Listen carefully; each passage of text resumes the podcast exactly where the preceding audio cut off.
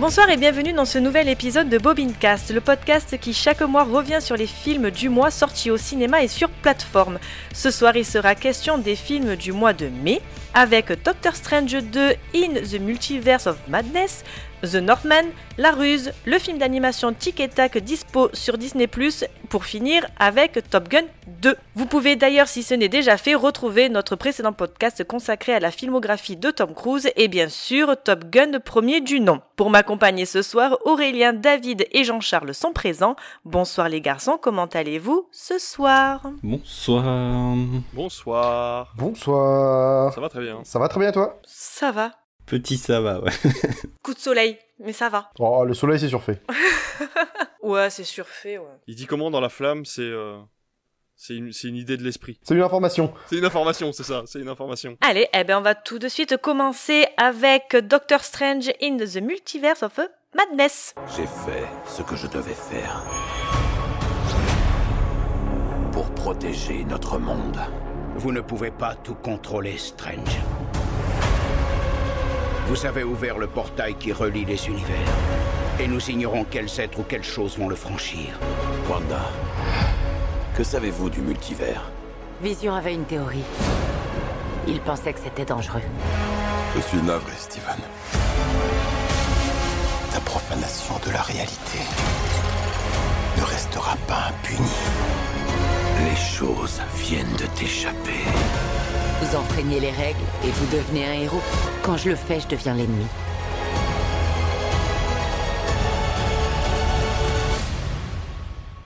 Je trouve pas ça normal. Réalisé par Sam Raimi avec Benedict Cumberbatch, Elisabeth Olsen, Rachel McAdam et Benedict Wong pour une durée de 2 heures. Dans ce nouveau film des studios Marvel, Doctor Strange va devoir traverser les hallucinantes et dangereuses réalités alternatives du multivers. Afin de pouvoir faire face à ce grand périple, il sollicite l'aide de Wanda Maximoff, qui est devenue pleinement la sorcière rouge. Mais elle devient son ennemie, cherchant à trouver à tout prix ses 2 enfants, Billy et Tommy, dans un autre univers et ayant pour ce faire besoin de la jeune America Chavez qui possède le pouvoir de créer des portails à travers le multivers. On l'a tous vu, et Jean-Charles, je vais te laisser commencer. Ah, alors... Ça commence bien. En vrai, ça va, mais c'est juste que le film est sorti le 4 mai. Je l'ai vu sur sa semaine de sortie, à peu près. Et depuis, il y a eu un petit truc qui s'est passé, le Festival de Cannes, entre autres. Et du coup, j'ai bouffé du film, à peu près, pendant 1 semaine et demie. Et ensuite, Top Gun est arrivé. Et ce qui fait que ça fait très longtemps que j'ai vu Doctor Strange. Et j'avoue que ma mémoire me fait défaut. Mais on va tâcher d'y remédier. Alors, retour de Sam Raimi, après beaucoup d'années en off. Et ça marche plutôt bien. Ça marche plutôt bien. On a, je trouve, une bonne patte de Sam Raimi dans le film, même si il reste très cantonné par Marvel et on ressent bien toutes les phases que Marvel a dû lui dire tu fais pas ça, on t'ordonne de faire ça, un point c'est tout. Sinon, mis à part ça, je trouve que visuellement c'est propre. Enfin, j'ai envie de dire à peu près comme tous les gros blockbusters aujourd'hui. Quelques petits effets qui baffent par-ci par-là, mais rien de bien folichon. Toujours le problème avec les Marvel, c'est que la plupart des trucs fuitent avant la sortie du film. On savait très bien qu'on allait voir le retour du professeur Xavier, même si a nié le truc jusqu'au bout, mais mis à part ça, je trouve le film plutôt pas mal. Surtout sur certaines scènes dont on a une scène de combat musical qui est plutôt propre, et surtout la fin du film aussi, avec toute la phase sur le 3e œil, et Strange qui, avec tous ses bras et tout ça, toute cette scène-là, je trouve plutôt jolie et intéressante. Mis à part ça, je trouve dommage qu'il faille avoir suivi tout ce qui se soit fait avant. Je veux dire, moi, avant d'aller voir le film, fallait avoir vu le No Way Home, fallait avoir vu le Vendavision, fallait avoir vu... Donc, si on commence à faire ça, les gars, dans 6 mois, faut avoir vu toutes les séries et tout ce qui va sortir. Et ça va être compliqué, parce qu'il y en a beaucoup qui sortent par année, et...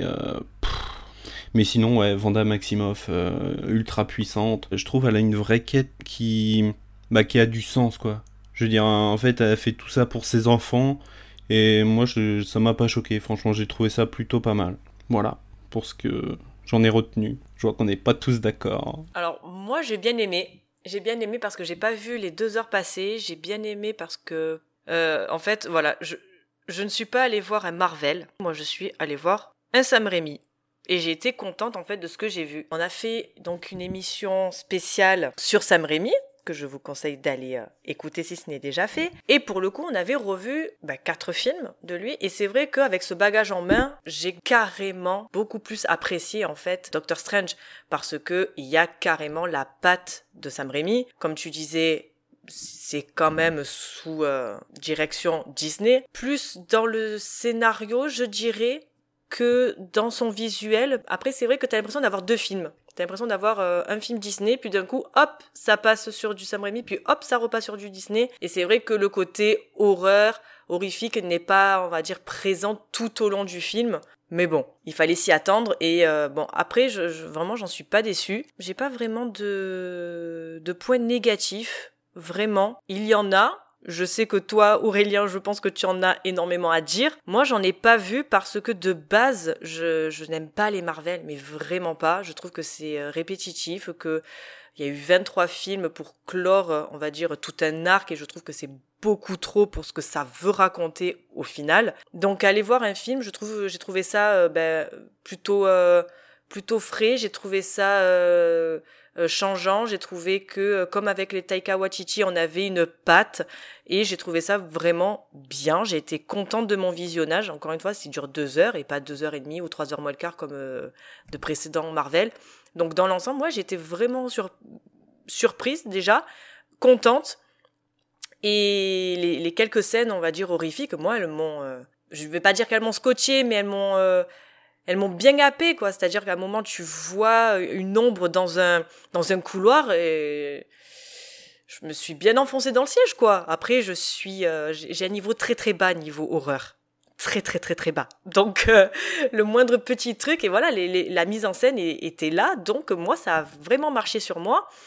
Et là, le combat final à la fin, où on voit ce Doctor Strange métamorphosé, moi j'ai adoré. Mais voilà, j'ai adoré la mise en scène de Sam Raimi, j'ai adoré les visuels de Sam Raimi, et après le reste, je pense qu'il va me rester plus en tête que d'autres Marvel que j'ai pu voir parce que l'histoire ne m'a pas intéressée. Les visuels, ils étaient... Il y en a pour certains, c'est juste une catastrophe. Mais là, non, j'ai vraiment été surprise, j'ai vraiment été contente. Par contre, toi, Aurélien, c'est peut-être l'inverse, je pense. Alors d'abord, je voudrais féliciter Marvel, parce que bravo, ils ont enfin vu ce que ça fait quand on fait un film avec un réalisateur doué. Maintenant, il serait peut-être temps de penser à embaucher des scénaristes. Parce que, en fait, oui, clairement, il y a Sam Raimi derrière la caméra, donc forcément, c'est beau, les plans de caméra sont stylés, ça va bien, il y a une ambiance qui se met en place, vraiment, c'est cool. Derrière, les acteurs, Benedict Cumberbatch, incroyable, Elisabeth Olsen aussi, genre, franchement, moi, j'ai adoré l'interprétation d'Elisabeth Olsen. Sauf qu'à part ça, mais le film est vide, tout ce qu'ils font, c'est juste répéter la même erreur en boucle 3-4 fois, et ensuite, le conflit se résout juste d'un claquement de doigts en mode il faut que t'aies confiance en toi, il faut que t'aies du courage et il faut que tu peux le faire. Vraiment, en fait, le truc qui me perturbe vraiment dans ce truc, c'est le personnage de Doctor Strange, il est toujours le même du début à la fin. Et donc, pour le coup, lui, il a assez peu d'évolution, sauf au niveau de sa relation avec, sa copine dont j'ai totalement oublié le nom et qui ne sert absolument à rien dans le film. America Chavez, pour le coup, elle, pouvait être intéressante, sauf qu'elle se retrouve à être une énième personnage secondaire avec un pouvoir bizarre que personne comprend, et du coup, elle le contrôle pas. Donc, elle est un peu aidée en mode Doctor Strange qui devient un mentor pour elle, sauf qu'il lui apprend pas grand-chose. Il lui apprend rien du tout, en fait, d'ailleurs. Parce qu'il y connaît rien, lui non plus, à ses pouvoirs. Du coup, c'est logique qu'il lui apprenne rien. Du coup, son personnage, il se développe pas, sauf à la fin. Il lui dit une phrase, il lui dit « tu peux le faire », et elle le fait. Donc ça, déjà, je trouve que c'est simple.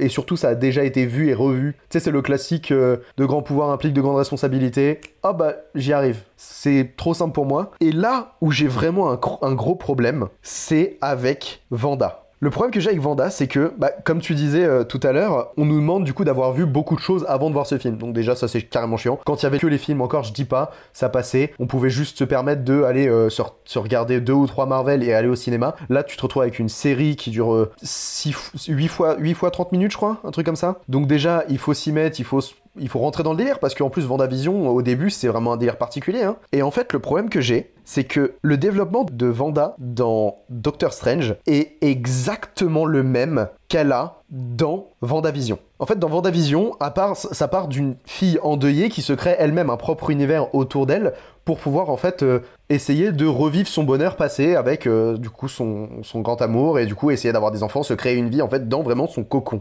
Et du coup on découvre au fur et à mesure que bon, c'est un peu particulier, mais en gros en faisant ça elle fait du mal autour d'elle, et je spoil la série, elle s'en rend compte et du coup elle se dit ok bon j'aurais pas dû faire ça, et elle s'enfuit. Et le problème, c'est que dès le début, bah en fait, elle a direct un rétropédalage de tout ça. Elle revient au stade 2, elle est endeuillée et elle veut revivre son bonheur passé. À savoir, bah là, au lieu d'avoir perdu Vision, elle a perdu ses enfants et elle veut juste récupérer ses enfants, qui n'ont d'ailleurs jamais existé dans cet univers. Elle part tout de suite dans le truc de « je veux récupérer mes enfants, c'est mes enfants, j'ai le droit au bonheur ». Quitte à détruire littéralement l'univers et le multiverse, quoi. Donc, en fait, elle pense uniquement à ses intérêts et du coup, elle se développe au fur et à mesure du film. À la fin, elle se rend compte que c'est pas bon pour elle ni pour ses enfants, du coup, tout ça. Elle se rend compte qu'elle a fait une erreur, que tout ça c'est pas bon, sauf que bah en fait ce truc là, elle s'excuse et certes bon il arrive ce qui arrive, mais c'est la même finalité où elle est toujours en mode oh pardon j'ai fait une erreur, bon tout ça c'est de ma faute, faut que j'arrange les choses et c'est fini. Donc en fait leur méchant dans le film c'est littéralement ce qui se passe dans la série. Donc on n'aurait pas vu la série, pour le coup je pense qu'on peut apprécier, mais là moi j'ai juste vu ça en mode bah là tout ce que tu fais en fait c'est juste me remontrer ce que j'ai déjà vu pour ton personnage, et donc je vois pas l'intérêt de remontrer ça, sachant qu'elle avait évolué, elle avait compris des choses, et qu'à la fin de la série pour le coup on nous teasait un truc de il y avait ses enfants qui l'appelaient à l'aide dans le bouquin qu'elle avait. Donc je me suis dit ok, elle va parcourir le multiverse pour essayer de retrouver les enfants qui ont besoin d'aide et potentiellement il peut se passer un truc. Là non, là on a oublié tout ça, on sait juste qu'elle veut récupérer ses enfants et du coup elle se développe comme elle peut, mais franchement je ne trouve aucun intérêt à ce développement d'histoire. Pourtant, le film a failli m'avoir, il est passé à ça. Voilà, je finirai sur ça. Pendant toute la première partie du film j'étais en mode ok, franchement, la réal est cool. Franchement, ça fait plaisir, tu vois, ça fait un renouveau, ça fait plaisir de voir un film bien réalisé. Ils sont passés à ça de m'avoir sur du fanservice. Et Dieu sait que depuis No Way Home, j'en ai marre du fanservice. Il y a Doctor Strange se retrouve face aux Illuminati. Pour le coup, moi, j'étais pas au courant que Patrick Stewart revenait en Charles Xavier. Les personnages sont arrivés, et là, Mister Fantastique. J'ai vu apparaître devant mes yeux l'acteur que je rêvais de voir en Mister Fantastique. J'ai vu John Krasinski apparaître à l'écran. Et je me suis dit, ok, ils ont gagné. C'est bon, ils ont gagné, en fait. Là, ils m'ont donné ce que je voulais voir depuis des années.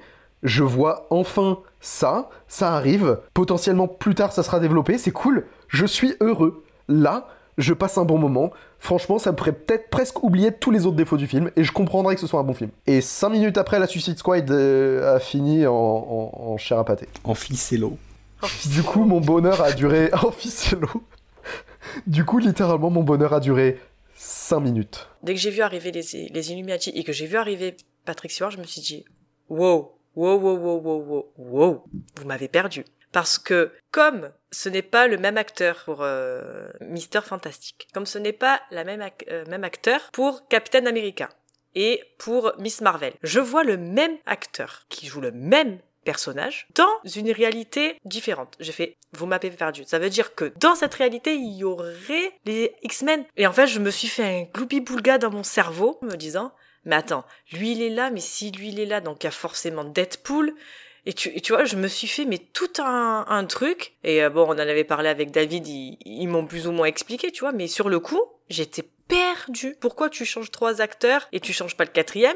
Tu vois? Et non, mais en fait, non, ça peut être le même acteur qui joue le même personnage dans un univers différent, mais pas. Oh là là là là. Je fais alors déjà, vous commencez à ouvrir, mais alors, un tout petit peu la porte du multivers et déjà vous noyez, quoi. Enfin, pour moi, c'était un peu ça. Pour le coup, moi, tu vois, ce truc-là de. Enfin, dans tous les cas, c'est perturbant depuis No Way Home, en fait, ce truc-là.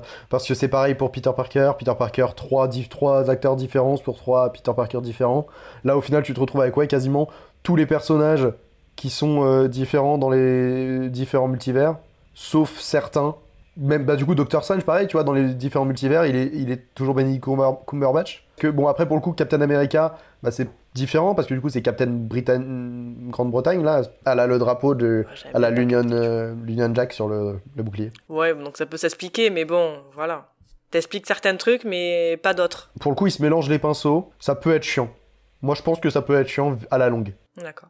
Et toi, David, qu'est-ce que tu en as pensé de ce Doctor Strange number 2 ? Déjà, je vais rebondir sur plusieurs trucs. Au niveau de Maximoff, il faut savoir que si elle est à la recherche de ses enfants, c'est à cause du Dark Hole. C'est-à-dire qu'en fait, elle se rend compte qu'elle a fait une connerie, et le Dark Hole lui souffle à l'oreille que ses enfants existent toujours, et c'est là qu'elle pète un câble, et on le voit à la fin de la série, mais c'est pas expliqué dans le film. Donc, effectivement, toute l'histoire des enfants, si t'as pas vu WandaVision, tu le connais pas, donc tu te dis, entre Endgame et maintenant, qu'est-ce qui s'est passé, pourquoi elle a eu des gamins, tu vois, alors que Vision est mort dans Infinity War. Donc déjà, c'est la première chose sur laquelle Disney s'est planté. La deuxième chose sur la Scarlet Witch, c'est qu'il faut savoir que c'est un cycle. Elle a toujours fait ça, que ce soit dans les comics ou dans les films, elle a toujours été la méchante qui est devenue gentille, qui en fait est redevenue méchante, qui en fait redevient gentille. À chaque fois, elle essaye de corriger ses erreurs beaucoup trop tard par rapport aux conséquences que ça a eu. Et elle le dit d'ailleurs à un moment, elle lui dit, mais je comprends pas, quand vous faites de la merde, vous êtes considéré comme un héros, et quand moi j'essaye de sauver le monde, je suis considéré comme la méchante. Bah oui, mais puisque tu fais de la merde en fait avant de devenir gentil, donc de toute façon ça marche pas. Donc effectivement, sur ce point-là, c'est un petit peu particulier, et on va en venir à un problème à mon avis qui va devenir récurrent avec Marvel, mais j'y reviendrai tout à l'heure. En soi, le film est vraiment potable avec ce qu'on a reçu en fait ces derniers temps. Malheureusement pour lui, comme l'a dit Jean-Charles tout à l'heure, entre-temps il y a eu Top Gun, et on y reviendra en fin d'émission. En fait, le problème c'est que depuis des mois, le seul point de référence qu'on avait sur un Marvel, c'était un autre Marvel. C'est-à-dire que les seuls blockbusters qui sortaient au cinéma en ce moment, les gros films qu'on a eu dernièrement, si tu regardes, à part Kingsman mais qui a bidé, enfin tu vois, il n'y a pas eu de grosse licence qui est sortie ou sur lesquelles tu pouvais te comparer en disant bah attends, c'est quand même mieux que Marvel quoi. Là, il y a eu Top Gun, et donc du coup on en parlera en fin d'émission. Cela dit, du coup la réal est quand même chouette, on voit que c'est du Sam Raimi, ça se ressent quand même un peu, même si Marvel a mis le haut là, on voit quand même qu'il y a des points d'accroche avec du cinéma d'horreur, avec un petit peu de, je vais pas dire de gore, mais il y a un peu de sanglant, quoi. On voit quand même des têtes qui explosent, je veux dire le Black Holt qui se fait flinguer la tronche parce qu'il arrive plus à parler et du coup il s'explose lui-même, c'est quand même assez trashouille. Captain Britain qui se fait écraser par une statue, enfin voilà, il y a quand même des trucs un peu trash. Tout ce moment-là avec les Illuminati, c'est vraiment un bonbon donné aux fans en mode on va vous laisser 20 minutes avec des héros du multiverse que vous avez déjà vu quelque part. On vous dit pas s'ils seront dans un autre film, dans tous les cas, dans cet univers-là, bah voilà ce qui s'est passé, mais ça n'empêche qu'ils peuvent exister dans d'autres univers. C'est une porte ouverte vers encore du fanservice, comme tu dis, mais qui est quand même vachement mieux fait que dans No Way Home, où là, c'est vraiment, No Way Home, c'était vraiment donner de la pâtée aux chiens, alors que là, c'est quand même des petits bonbons assez sympas que tu peux manger tout au long du film, donc moi, j'ai trouvé ça plutôt bien fait, même si, encore une fois, et je vais le redire en fin d'émission, j'en ai ras le cul des effets spéciaux. Je n'en peux plus des fonds bleus, des fonds verts, de la CGI à outrance. Quand on voit ce qu'on peut faire avec du mécanique et avec du décor réel de nos jours, avec du plastique. Je veux dire, les États-Unis regorgent littéralement de toutes les zones géographiques dont on a besoin pour un film. Il y a de la zone tropicale, il y a du désert, il y a des montagnes. Aux États-Unis, les films américains, ils peuvent aller filmer où ils veulent aux États-Unis, ils trouveront toujours le décor qu'il leur faut. Au bout d'un moment, arrêtez de tout tourner sur des fonds bleus. Mais ça coûte plus cher.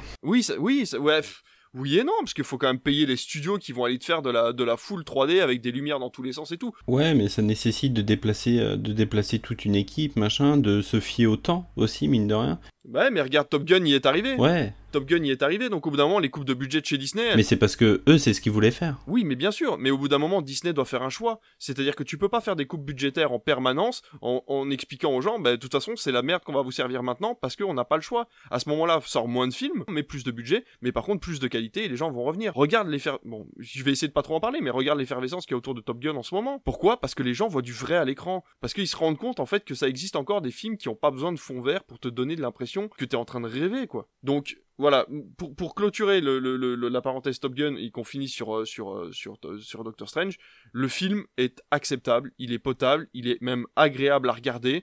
Il y a un côté horrifique qui peut d'ailleurs être très sympathique pour les gens qui n'aiment pas ça, mais qui veulent se donner quelques frissons, surtout pour les gamins qui grandissent tout doucement avec la phase 4 de chez Marvel et qui, bah là, vont avoir leurs petits frissons grâce à Doctor Strange 2. J'ai des gamins qui sont allés en salle, qui ont tout à fait supporté de regarder le film. Le film a même pas d'avertissement, malgré le fait que, voilà, il y ait des moments un petit peu trashouilles. Donc, voilà, moi je trouve que c'est une bonne expérience. Encore une fois, ça a les défauts d'un Marvel, c'est-à-dire qu'il y en a marre de devoir aller chercher dans tes souvenirs par rapport aux autres films que t'as vus pour avoir toutes les références et toutes les indications scénaristiques, et en plus de ça, on te rajoute des personnages. J'adore America Chavez, elle a l'air très intéressante, mais ça te fait un personnage en plus. Tu vois Charlize Theron à la fin, tu te dis putain, encore un personnage. Alors c'est très drôle d'ailleurs parce qu'elle est dans The Boys, et elle joue un rôle complètement différent, et en fait c'est très drôle de la voir 5 minutes dans The Boys, où elle a beaucoup plus d'impact, en fait, et de poids dans des 3 minutes de The Boys, par rapport à Doctor Strange. Donc ça fait des personnages en plus, quoi, et il y en a marre, en fait, d'avoir encore des personnages en plus.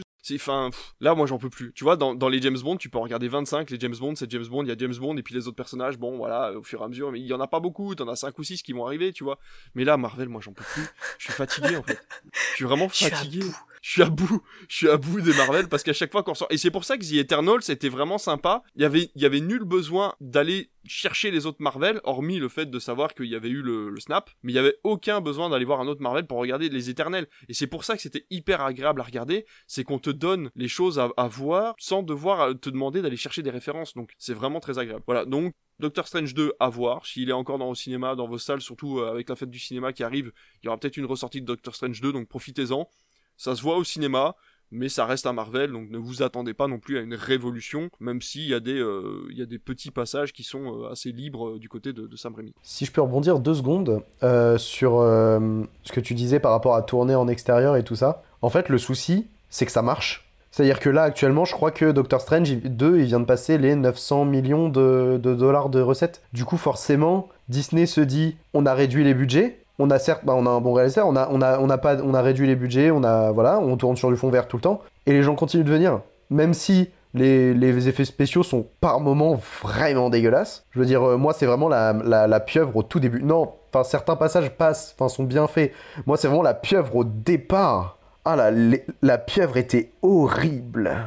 Ah oui, non, mais les effets spéciaux de la première demi-heure du film sont ignobles. Alors, justement, moi, j'ai kiffé. J'ai kiffé parce que je me suis dit, putain, ça, j'ai l'impression de revoir Spider-Man 1. Mais oui, mais on n'est pas à l'époque de Spider-Man 1, on est en 2022. Je sais. Ça a 20 ans. Je sais, mais moi j'ai kiffé. Je suis assez d'accord dans la réalisation. Moi j'ai kiffé parce que les décors, ça faisait très Spider-Man 1, le délire, ça... Donc moi je me suis dit, putain, il est reparti là-dedans. C'est pas un problème de décor, c'est un problème de CGI. Pour le coup, ouais, la CGI n'est pas du tout bien intégrée dans le film, en fait. Bah je sais pas, moi je me suis laissé porter par le truc, en fait. Donc, c'est pareil, on l'a tous vu début mai, on est d'accord ? Ouais, je suis allé Day One. À peu près. Est-ce que Marvel n'a pas renvoyé une version modifiée du film par la suite ? Je sais que ça s'était fait pour No Way Home. La plupart des ciné reçoivent en version numérique. Et en fait, dans le No Way Home, au moment du portail avec un Spider-Man qui sort, je crois que c'est Andrew Garfield qui sort, en fait, les effets sont différents sur 2 versions du film. Non, alors ça, j'ai l'impression, déjà, ça s'est fait que aux États-Unis parce que ça aurait demandé un redoublage du packaging entier.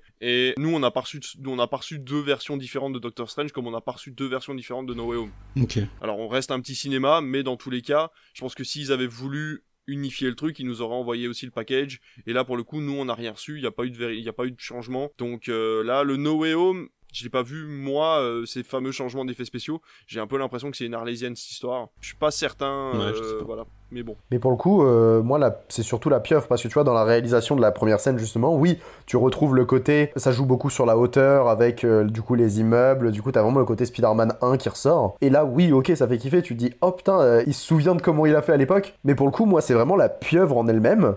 Tout le truc avec les tentacules et tout ça, j'ai trouvé ça vraiment immonde. En fait, l'intégration de cette créature dans le décor, c'était vraiment dégueulasse. En y repensant, hein, et tu sais que j'adore pas la première trilogie de Sam Raimi de Spider-Man, bah je trouve que les effets visuels de Spider-Man 1 sont beaucoup mieux faits que celui-là. Donc c'est ça qui m'a vraiment sorti du film pendant un temps. Parce qu'il y a beaucoup moins d'intégration numérique, en fait. Enfin, le Spider-Man, effectivement, pour le donner ce côté élancé, etc., ils avaient fait des intégrations numériques, mais il y en avait quand même beaucoup moins. Là, Doctor Strange, c'est bourré d'effets numériques. C'est un truc que tu vois tout le temps maintenant, c'est ils font aller les gens sur des toits, soi-disant new-yorkais, ils te foutent un fond vert dégueulasse.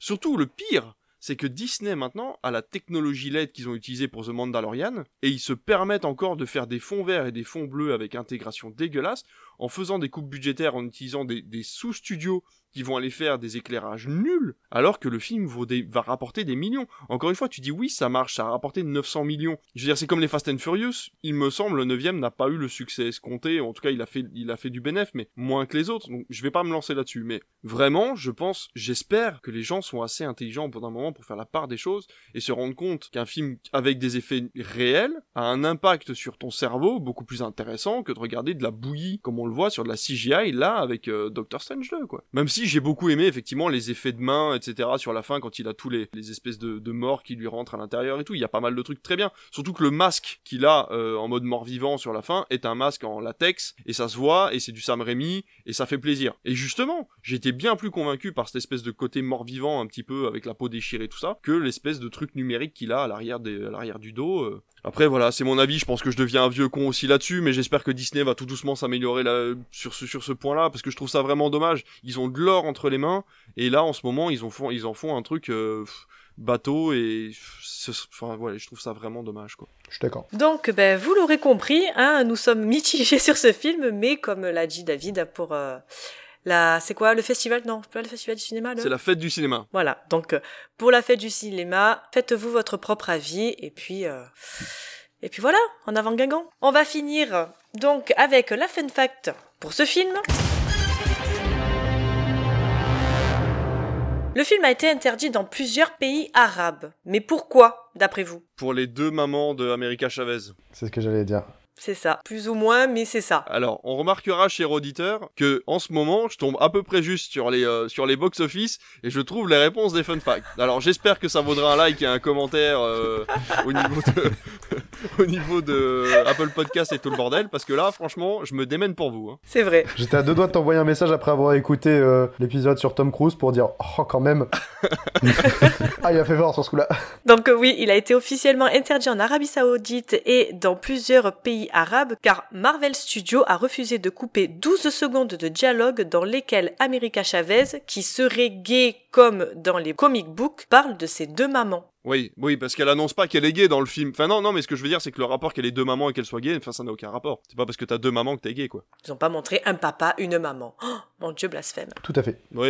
Y a pas en Chine aussi que ça a fait du bruit ou que ça a été interdit, je crois? Oh, c'est fort possible. Ou ils voulaient l'interdire? J'en ai pas entendu parler. C'est possible. Il me semble avoir vu ça. Quand c'est la Chine, ils veulent interdire tout le monde. Tout, alors. Hein. Allez, on va continuer avec notre deuxième film, avec The Northman.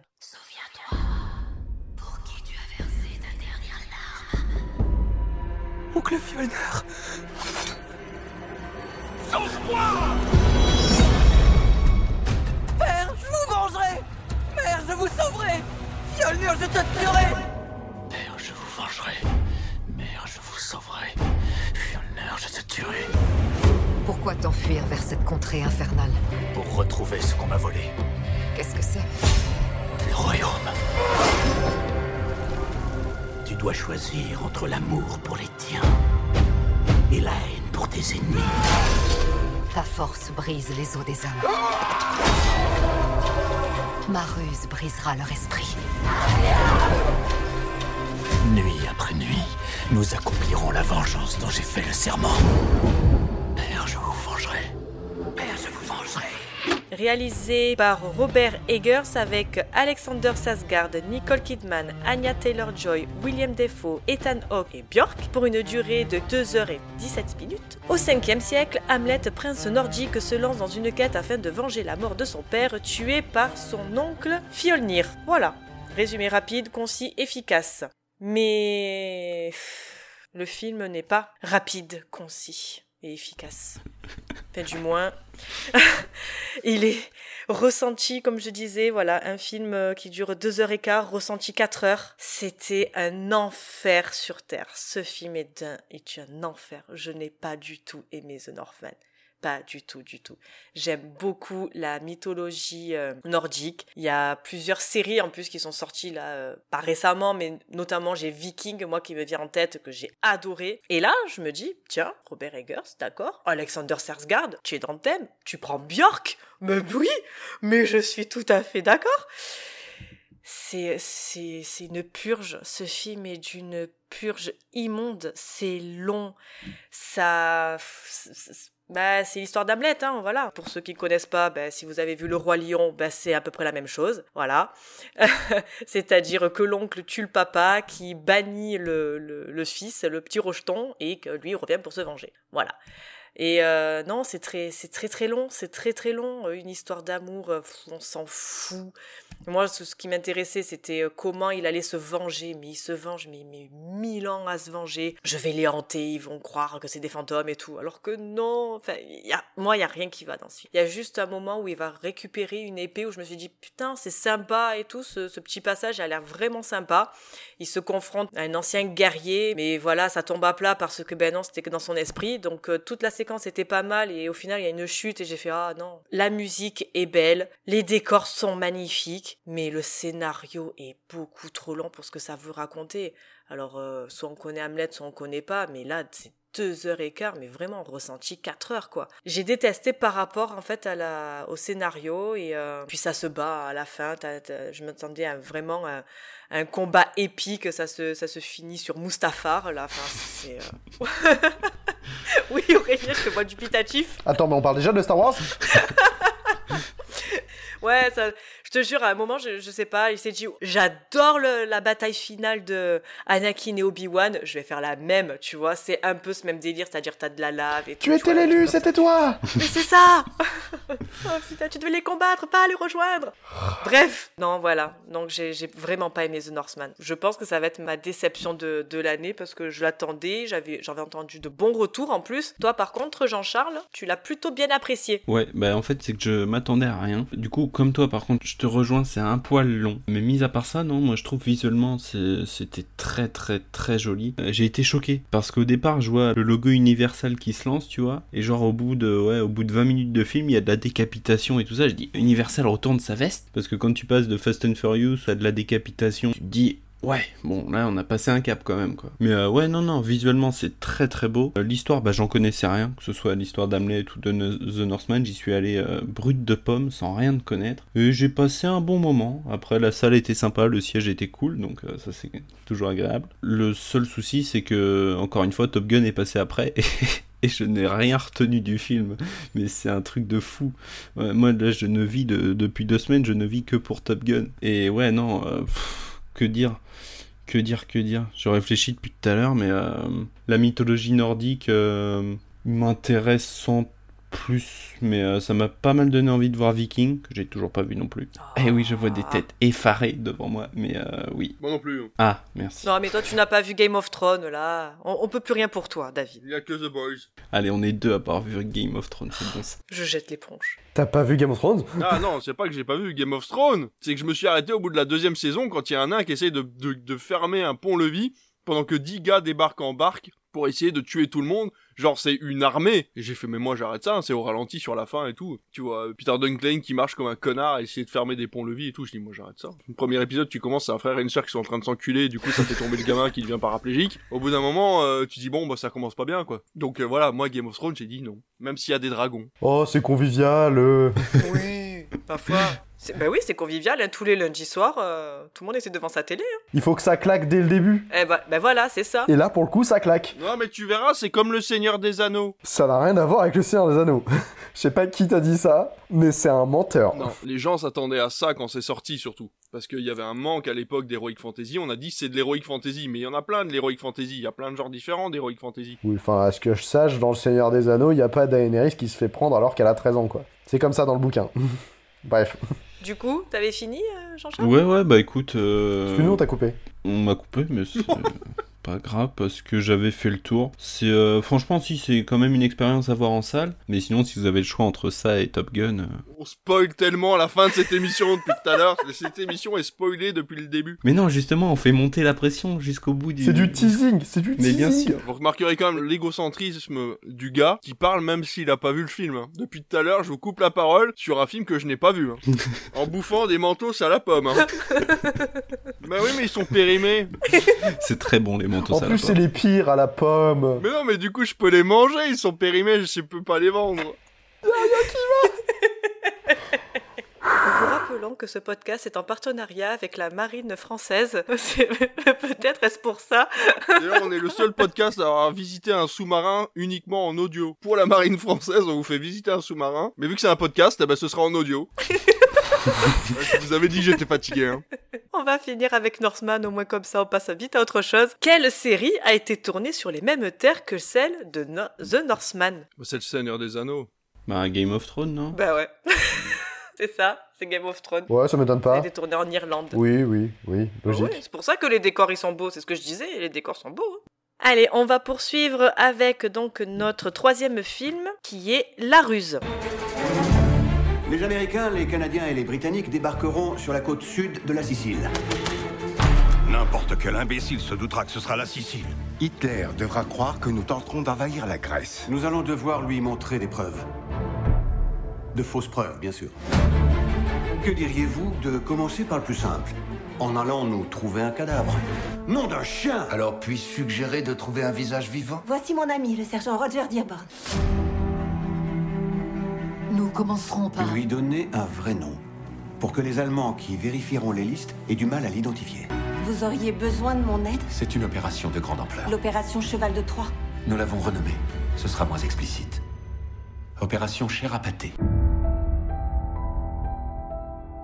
Réalisé par John Mayden, à qui l'on doit Shakespeare in Love et Miss Sloane, avec Colin Firth, Matthew Macfadyen, Jason Isaacs et Kelly MacDonald, pour une durée de 2h07. Durant la Seconde Guerre mondiale, les services secrets britanniques lancent l'opération Mincemeat, un effort de désinformation entrepris au printemps 1943 pour cacher aux Allemands les objectifs alliés d'invasion de la Sicile et faire croire à un débarquement en Grèce. Ben, je te redonne la parole, Jean-Charles. Qu'as-tu pensé de La Ruse ? Eh ben, ça remonte encore plus loin. Et en plus, j'ai vu Top Gun, alors...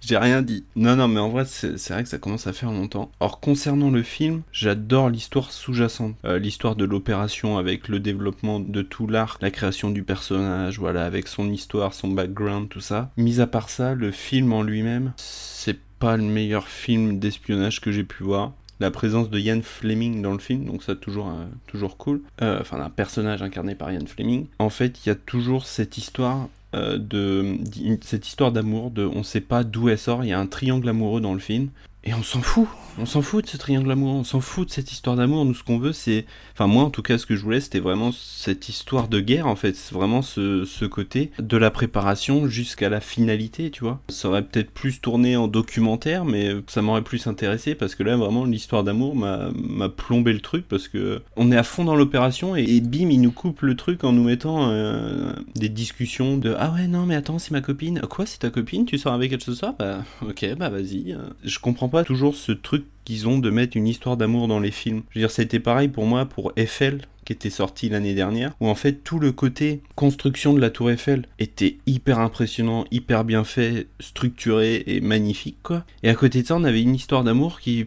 on sait pas d'où ça sortait, en plus apparemment il y a moitié eu un procès avec la famille parce que ça s'était pas vraiment passé comme ça, machin et tout. Et là, on revient à ça également, donc... je peux vous conseiller de très bons documentaires ou de très bonnes vidéos qui vous parlent de cette opération-là et qui vous feront sûrement gagner 1 heure ou 1 heure et demie de temps parce que ça durera 2 fois moins longtemps, ça dure 1 demi-heure max et vous êtes au courant de toute l'opération de A à Z. C'est un bon film, si vous avez moyen de voir autre parc au cinéma, n'hésitez pas. Et toi Aurélien, qu'en as-tu pensé ? Franchement, moi j'ai passé un super bon moment devant La Ruse. Genre, je comprends ce que tu dis et je suis assez d'accord sur une bonne partie. J'ai trouvé ça pas prise de tête, ça me racontait une histoire que je connaissais absolument pas, genre vraiment dans ma tête c'était inédit, c'est la première fois qu'on me racontait l'histoire du coup de l'opération Chair à pâté, et franchement j'ai bien aimé, là dès que j'ai entendu Ian Fleming je me suis dit tiens c'est un nom que je connais ça me fait plaisir, même si j'aime pas trop James Bond, je lui dis j'ai appris à découvrir en fait aussi d'où venait un peu la saga des bouquins, le scénario m'a bien plu, je me suis vite pris dans le film,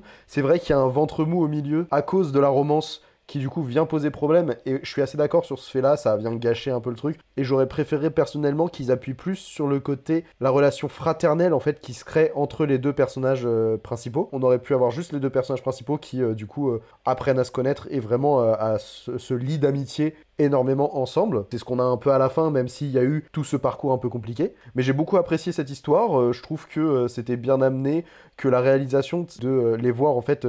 s'imaginer un peu la vie de ce soldat et le faire développer petit à petit. J'ai trouvé ça vraiment cool. Et puis, en même temps, on les voit aussi essayer d'approfondir certaines choses. Donc, qui on va choisir, quelle tête il faut qu'il ait, à quoi faut qu'il ressemble, comment est-ce qu'on peut arranger tel problème, tout ça. Vraiment, en fait, on voit tout le processus qui se fait petit à petit, les pièces du puzzle qui s'assemblent. Et surtout, j'étais vraiment tenu dans le suspense à la fin de ça va réussir. Non, parce que potentiellement, moi, aujourd'hui, je sais que c'est un élément d'histoire, j'en ai jamais entendu parler, donc peut-être ça n'a pas réussi, c'était peut-être quelque chose qui a totalement foiré, et dans ce cas-là, ok, je comprendrais pourquoi, je me sens tellement impliqué dans le truc que j'ai envie que ça réussisse. Et du coup, quand on a la révélation finale, moi, ça m'a soulagé, je me suis dit, ah, c'est cool, mais comment ça se fait que j'en ai pas entendu parler ? Du coup, je suis quand même allé faire des recherches approfondies et tout ça derrière. Bon, c'était tenu secret, évidemment, par les services secrets britanniques. Le fait de me dire que ça m'a poussé à faire des recherches historiques derrière pour en savoir plus sur ce cas-là, moi, je trouve que c'est réussi de mon côté. Après, évidemment, oui, tout film a ses défauts. Au niveau du casting, je trouve que c'est exceptionnel. Genre vraiment, Colin Firth, dès qu'il apparaît à l'écran... épouse-moi mon pote, t'es juste trop fort. Pourquoi t'as pas plus de films où t'es genre... Enfin, t'es toujours au-dessus des gens, donc viens, on te donne des films tout le temps, partout. Bah, j'ai reconnu beaucoup d'acteurs, beaucoup de têtes connues qui m'ont un peu moins marqué dans le film, mais qui restent quand même assez intéressantes et qui arrivent à avoir des interprétations de personnages vraiment développées, vraiment cool. Franchement, j'ai passé un super bon moment, je suis sorti du film en me disant « Waouh !» C'était bien. Et récemment, j'ai pas vu beaucoup de films bien au ciné. Si je peux rajouter, parce que je l'ai vu aussi, du coup, tardivement, mais je l'ai vu. Du coup, j'ai fait le parallèle avec Valkyrie, dont on parlait justement sur la dernière émission de Tom Cruise, qui est disponible sur toute plateforme de streaming. Une de plus. Et donc, du coup... Alice t'enverra ton chèque. Si seulement. Alors, je sais pas qui devrait me payer qui entre Alice et moi, en fait. Donc, pour le coup... Je pense qu'on va rester sur une entente cordiale pour le moment. Oui, donc, j'ai fait le parallèle avec Valkyrie, où j'avais dit pendant l'émission sur Tom Cruise que moi, Valkyrie m'avait pas touché parce que, justement, je savais comment ça se terminait. Et encore une fois, je suis nul en histoire, mais bon, tout le monde sait que Hitler meurt pas pendant une opération allemande, donc forcément, Valkyrie, tu perds un peu ce point-là. Alors que là, effectivement, étant nul en histoire, la Ruse fonctionne très bien sur moi parce que j'étais pas au courant du débarquement en Sicile, j'étais pas au courant de comment ils avaient fait pour y arriver, et en plus de ça, il y a ce côté romanesque, en fait, au tout début du film, où vraiment, comme tu disais, ils apprennent à créer un personnage, ils arrêtent pas de dire qu'en fait, tous les membres de l'état-major sont en train d'écrire leur propre bouquin, parce qu'en fait, ça a inspiré plein de monde, cette Seconde Guerre mondiale, dont Ian Fleming, qui voit cette fameuse montre scie qui tourne dans le QGQ, du coup, enfin, dans le bureau, les bureaux Q. Donc, c'est vrai qu'il y a plein de petites références comme ça que moi j'ai trouvé très très drôle. Effectivement, le côté amour, l'amourette là qui sert à rien, c'est vraiment dommage. Ils auraient pu amener, parce que, en fait, ça amène le sujet de fond numéro 2 qui malheureusement n'est pas assez exploité, qui est le communisme en Angleterre pendant la Seconde Guerre mondiale, qui était déjà un ennemi alors qu'ils n'avaient pas encore battu les nazis. Et donc forcément, on sait pas si son frère est homosexuel, communiste, les deux, l'un ou l'autre, on sait pas. Mais en tout cas, il a des choses au nom de l'État anglais à se reprocher. Et en fait, cette histoire de triangle amoureux sert juste en fait à de la jalousie. Cette jalousie entraîne de l'espionnage, et l'espionnage amène le sujet du frère de Colin Firth. Ça aurait pu être amené de façon beaucoup plus élégante que ça, c'est dommage, mais ça reste le seul point négatif du film qui dans l'ensemble se tient bien et peut être vu par n'importe qui pour passer un bon moment de cinéma ou même pour le coup à la télévision, quoi. Je veux dire, il y a rien d'extraordinaire à voir sur grand écran sur ce film-là, mais voilà, si vous pouvez le voir en salle, tant mieux. S'il passe à la télé, par contre, ne le loupez pas parce que ça reste quand même un pan de l'histoire qui est assez important et dont on parle assez peu. Bah pour le coup, c'est ça, ce coup-là, je le rejoins aussi, c'est le côté, c'est vraiment, on te dit, dès le départ, qu'on va te parler d'une opération en Sicile, du coup, que potentiellement tu n'as absolument pas vu en cours d'histoire, un truc qui peut paraître pour toi un détail de l'histoire, et on te dit, bah en fait, il s'est passé ça, c'est un truc énorme. Et en fait, quand on te le raconte, tu te dis, bah ouais, c'est vachement gros, en fait, mais du coup, ça a l'air hyper important, pourquoi ça, je l'ai pas vu plus en histoire. Et c'est pour ça, moi, j'ai adoré le côté. On t'explique une partie de la guerre, parce que c'est vraiment un tout petit point de la guerre qui était expliqué à ce moment-là, pour te raconter les détails d'une opération aussi minime, une parmi tant d'autres pendant les 6 ans de guerre. Bah, en sortant du film, je me suis dit, ok, bah vas-y, je vais aller fouiller par moi-même, je veux plus d'infos. Avec des films historiques comme ça, on peut...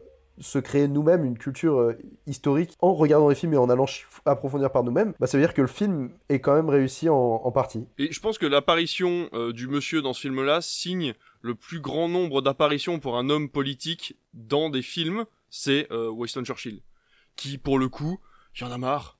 Il y en a marre, Winston Churchill a été représenté un nombre incalculable de fois dans tous les films de guerre et dans tous les films historiques, et j'en peux plus de voir ce petit bonhomme un peu fat, qui parle un peu bizarre, un cigare à la bouche, ils savent le représenter que comme ça, ce gars. Alors effectivement, il était comme ça, et c'est comme ça que les gens se le représentent, mais est-ce que les scènes avec Churchill étaient obligatoires ? Est-ce qu'on pouvait pas le montrer de dos, en train de dire deux phrases ? Enfin, tu vois, c'est un peu dommage. Je pense qu'on a rien d'autre à dire, mais je veux juste te dire que je suis en train de préparer une vidéo sur Winston Churchill et sur le fait qu'il était représenté beaucoup au cinéma. Mais non ! Bam, bam, bam ! Et voilà, voilà ! Eh ben mais voilà. Oui, oh, c'est pas beau, ça ! All is connected, comme dirait M. Feggy. Connecté !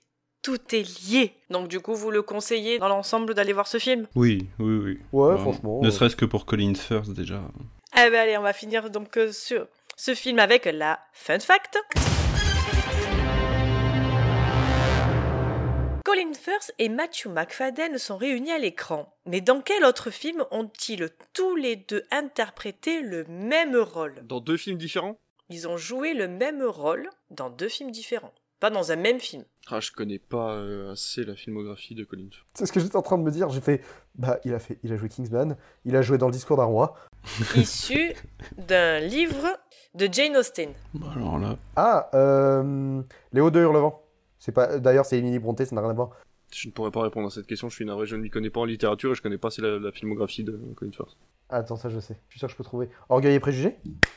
Bravo! Ah bah oui, forcément, bien joué. Donc ils ont tous les deux joué Darcy dans Orgueil et Préjugés de 1995 donc pour Colin Firth et de 2005 pour Matthew Macfadyen et une deuxième fois Colin Firth dans Bridget Jones puisqu'il joue aussi également un personnage qui s'appelle Monsieur Darcy et qui s'inspire un peu donc d'Orgueil et Préjugés. Effectivement. Pour ceux qui n'avaient pas fait le rapprochement. Faut savoir que je connais littéralement deux livres de Jane Austen, c'est Emma et Orgueil et Préjugés. Ah même. Mais ils sont bien. Ça t'aura suffi. Bah oui. Yes. Allez, on va passer donc à notre quatrième film avec Tic et Tac, les Rangers du risque. Hollywood et vérité. Tic et Tac, Rangers du risque. La série de toute une génération qui a transformé deux écureuils inconnus en superstars internationales. Mais tandis que le succès propulsait Tic et Tac vers de nouveaux sommets... À plein de nouvelles saisons des Rangers du risque. On était sur un petit nuage, on dansait le Roger Rabbit avec Roger Rabbit. Personne n'imaginait... On dit oui, que tout pourrait s'effondrer. Dernier film d'animation des studios Disney pour une durée de... 1h37, 30 ans après l'arrêt brutal de leur série à succès, Tic et Tac, ou Chip and Dale en anglais, ont pris des chemins différents. Tic est aujourd'hui agent d'assurance enchaînant les titres d'employé du mois et vit désormais dans un quartier résidentiel banal. De son côté, Tac a subi une opération et est devenu un personnage animé par ordinateur. Il écume les soirées nostalgiques et conventions de fans où il tente de retrouver la gloire passée. Quand un ami commun disparaît, Tic et Tac vont devoir refaire équipe et reprendre leurs costumes et des Rangers du risque. Allez, David, t'as pas assez parlé, je trouve. Je te laisse commencer avec ce film. Alors, Tic et Tac, les Rangers du risque. Quand j'ai trouvé la bande-annonce, c'est sorti sur Facebook, en mode zoom un peu, et tout le monde était et Disney+ était en mode, ça va sortir sur Disney+, et tu vois Tic et Tac en mode dessin, un peu chelou, 3D et tout ça. Et puis je commence à avoir de la vanne et tout, je dis mais putain, c'est vrai que c'est bizarre comme vanne, tu vois. Multiples références et tout ça, je me dis bon, bah, pas curiosité, on va regarder. J'ai regardé, en vrai c'est drôle. En vrai on se marre. En vrai, il y a des blagues qui fonctionnent très, très, très bien. Mon visionnage s'est terminé sur... Bon, j'ai bien rigolé. Franchement, c'était chouette d'aller chercher toutes les références à l'image parce qu'il y en a énormément. Et en fait, le film a mûri dans mon cerveau. Et en plus de ça, j'ai entendu d'autres avis sur le film. Et il y a un truc qui ne m'avait pas tilté, en fait, au début et qui, maintenant, est gros comme une maison. C'est que Disney donne l'impression qu'il tape sur tout le monde, alors qu'en fait, il tape sur tout le monde sauf lui. Et c'est très problématique dans un film qui est très second degré, tel que Roger Rabbit qui était sorti il y a quand même quelques années, qui se permettait de taper sur tout le monde. Là, c'est un Roger Rabbit version 2022, puisque c'est des hommes qui sont dans le même univers que des personnages de dessins animés. Donc c'est quand même, il y a quand même quelques vannes qui sont drôles. On va pas, voilà. Moi, je n'ai pas goûté mon plaisir, mais c'est vrai qu'en fait, on se rend compte qu'ils crachent sur Paramount et Ugly Sonic, ils crachent sur Shrek, ils crachent sur le Pôle Express, ils crachent sur ces trucs-là. Et en fait, à aucun moment, les héros de Disney sont mis de travers, à aucun moment, voilà, ils ont des addictions, à aucun moment, ils sont, ils sont allés en prison, on sait rien, il y a juste Peter Pan, qui est l'antagoniste du film. Il est méchant, mais c'est pas non plus, enfin, voilà... En plus, c'est assez glauque parce qu'en fait, son histoire reprend l'histoire du doubleur de Peter Pan qui a mal tourné et tout. Enfin, c'est vraiment très glauque. Donc voilà, quand on va commencer à creuser un peu le film, on va se rendre compte qu'il y a des trucs qui sont vraiment pas cool. Mais dans l'ensemble, c'est Lonely Island qui a fait ce film-là. C'est les mecs de Brooklyn Nine-Nine. Et c'est d'ailleurs Andy Samberg qui double un des deux écureuils. Donc voilà, ça reste une production qui est faite par Lonely Island. Et pour le coup, c'est vrai qu'on le ressent, c'est drôle. Alors, il y a des gros défauts, encore une fois, niveau graphisme. Il y a des moments, la CGI suit pas, les faux dessins 2D suivent pas non plus, c'est très mal intégré, je trouve, dans l'univers. Comparé, encore une fois, à Roger Rabbit, qui est sorti il y a quasiment 40 ans et qui fonctionne encore aujourd'hui. Et ben, vous allez voir que dans 10 ans, Tic et Tac, vous pourrez plus le regarder parce que ça aura super mal vieilli, parce que, bah, Disney ne sait pas mettre les fonds suffisamment là où il faut pour que ça fonctionne correctement sur les années, quoi. Donc voilà, très court, très dense, mais y a pas grand chose à dire en plus. Tic et Tac, ça se regarde bien, ça se regarde à tous les âges, parce qu'il y a plusieurs niveaux de lecture. Vous pouvez le regarder comme vous voulez. Il y a énormément de références, donc si vous voulez jouer à trouver les références, ben, allez-y. Foncez, parce qu'il y en a vraiment plein. Il y a même du jeu vidéo Disney, hein, et j'ai des potes qui ont trouvé des références à Kingdom Hearts à l'intérieur de Tic et Tac. Donc pour vous dire, voilà, donc c'est vraiment aller très très loin. Matez-le, ça peut être drôle de faire un arrêt sur image toutes les 20 secondes, et le commissaire m'a beaucoup fait rire, le personnage en pâte à modeler qui a tout plein de trucs qui lui collent dessus, et du coup il peut plus les enlever parce que c'est de la pâte à modeler. Bah, j'ai trouvé ça très drôle. Donc voilà, j'ai bien aimé, mais en soi, n'allez pas creuser trop loin, vous risquez de trouver beaucoup de défauts et beaucoup de cynisme de la part de Disney. Vous m'excusez, faut que j'aille chercher des références à Kingdom Hearts.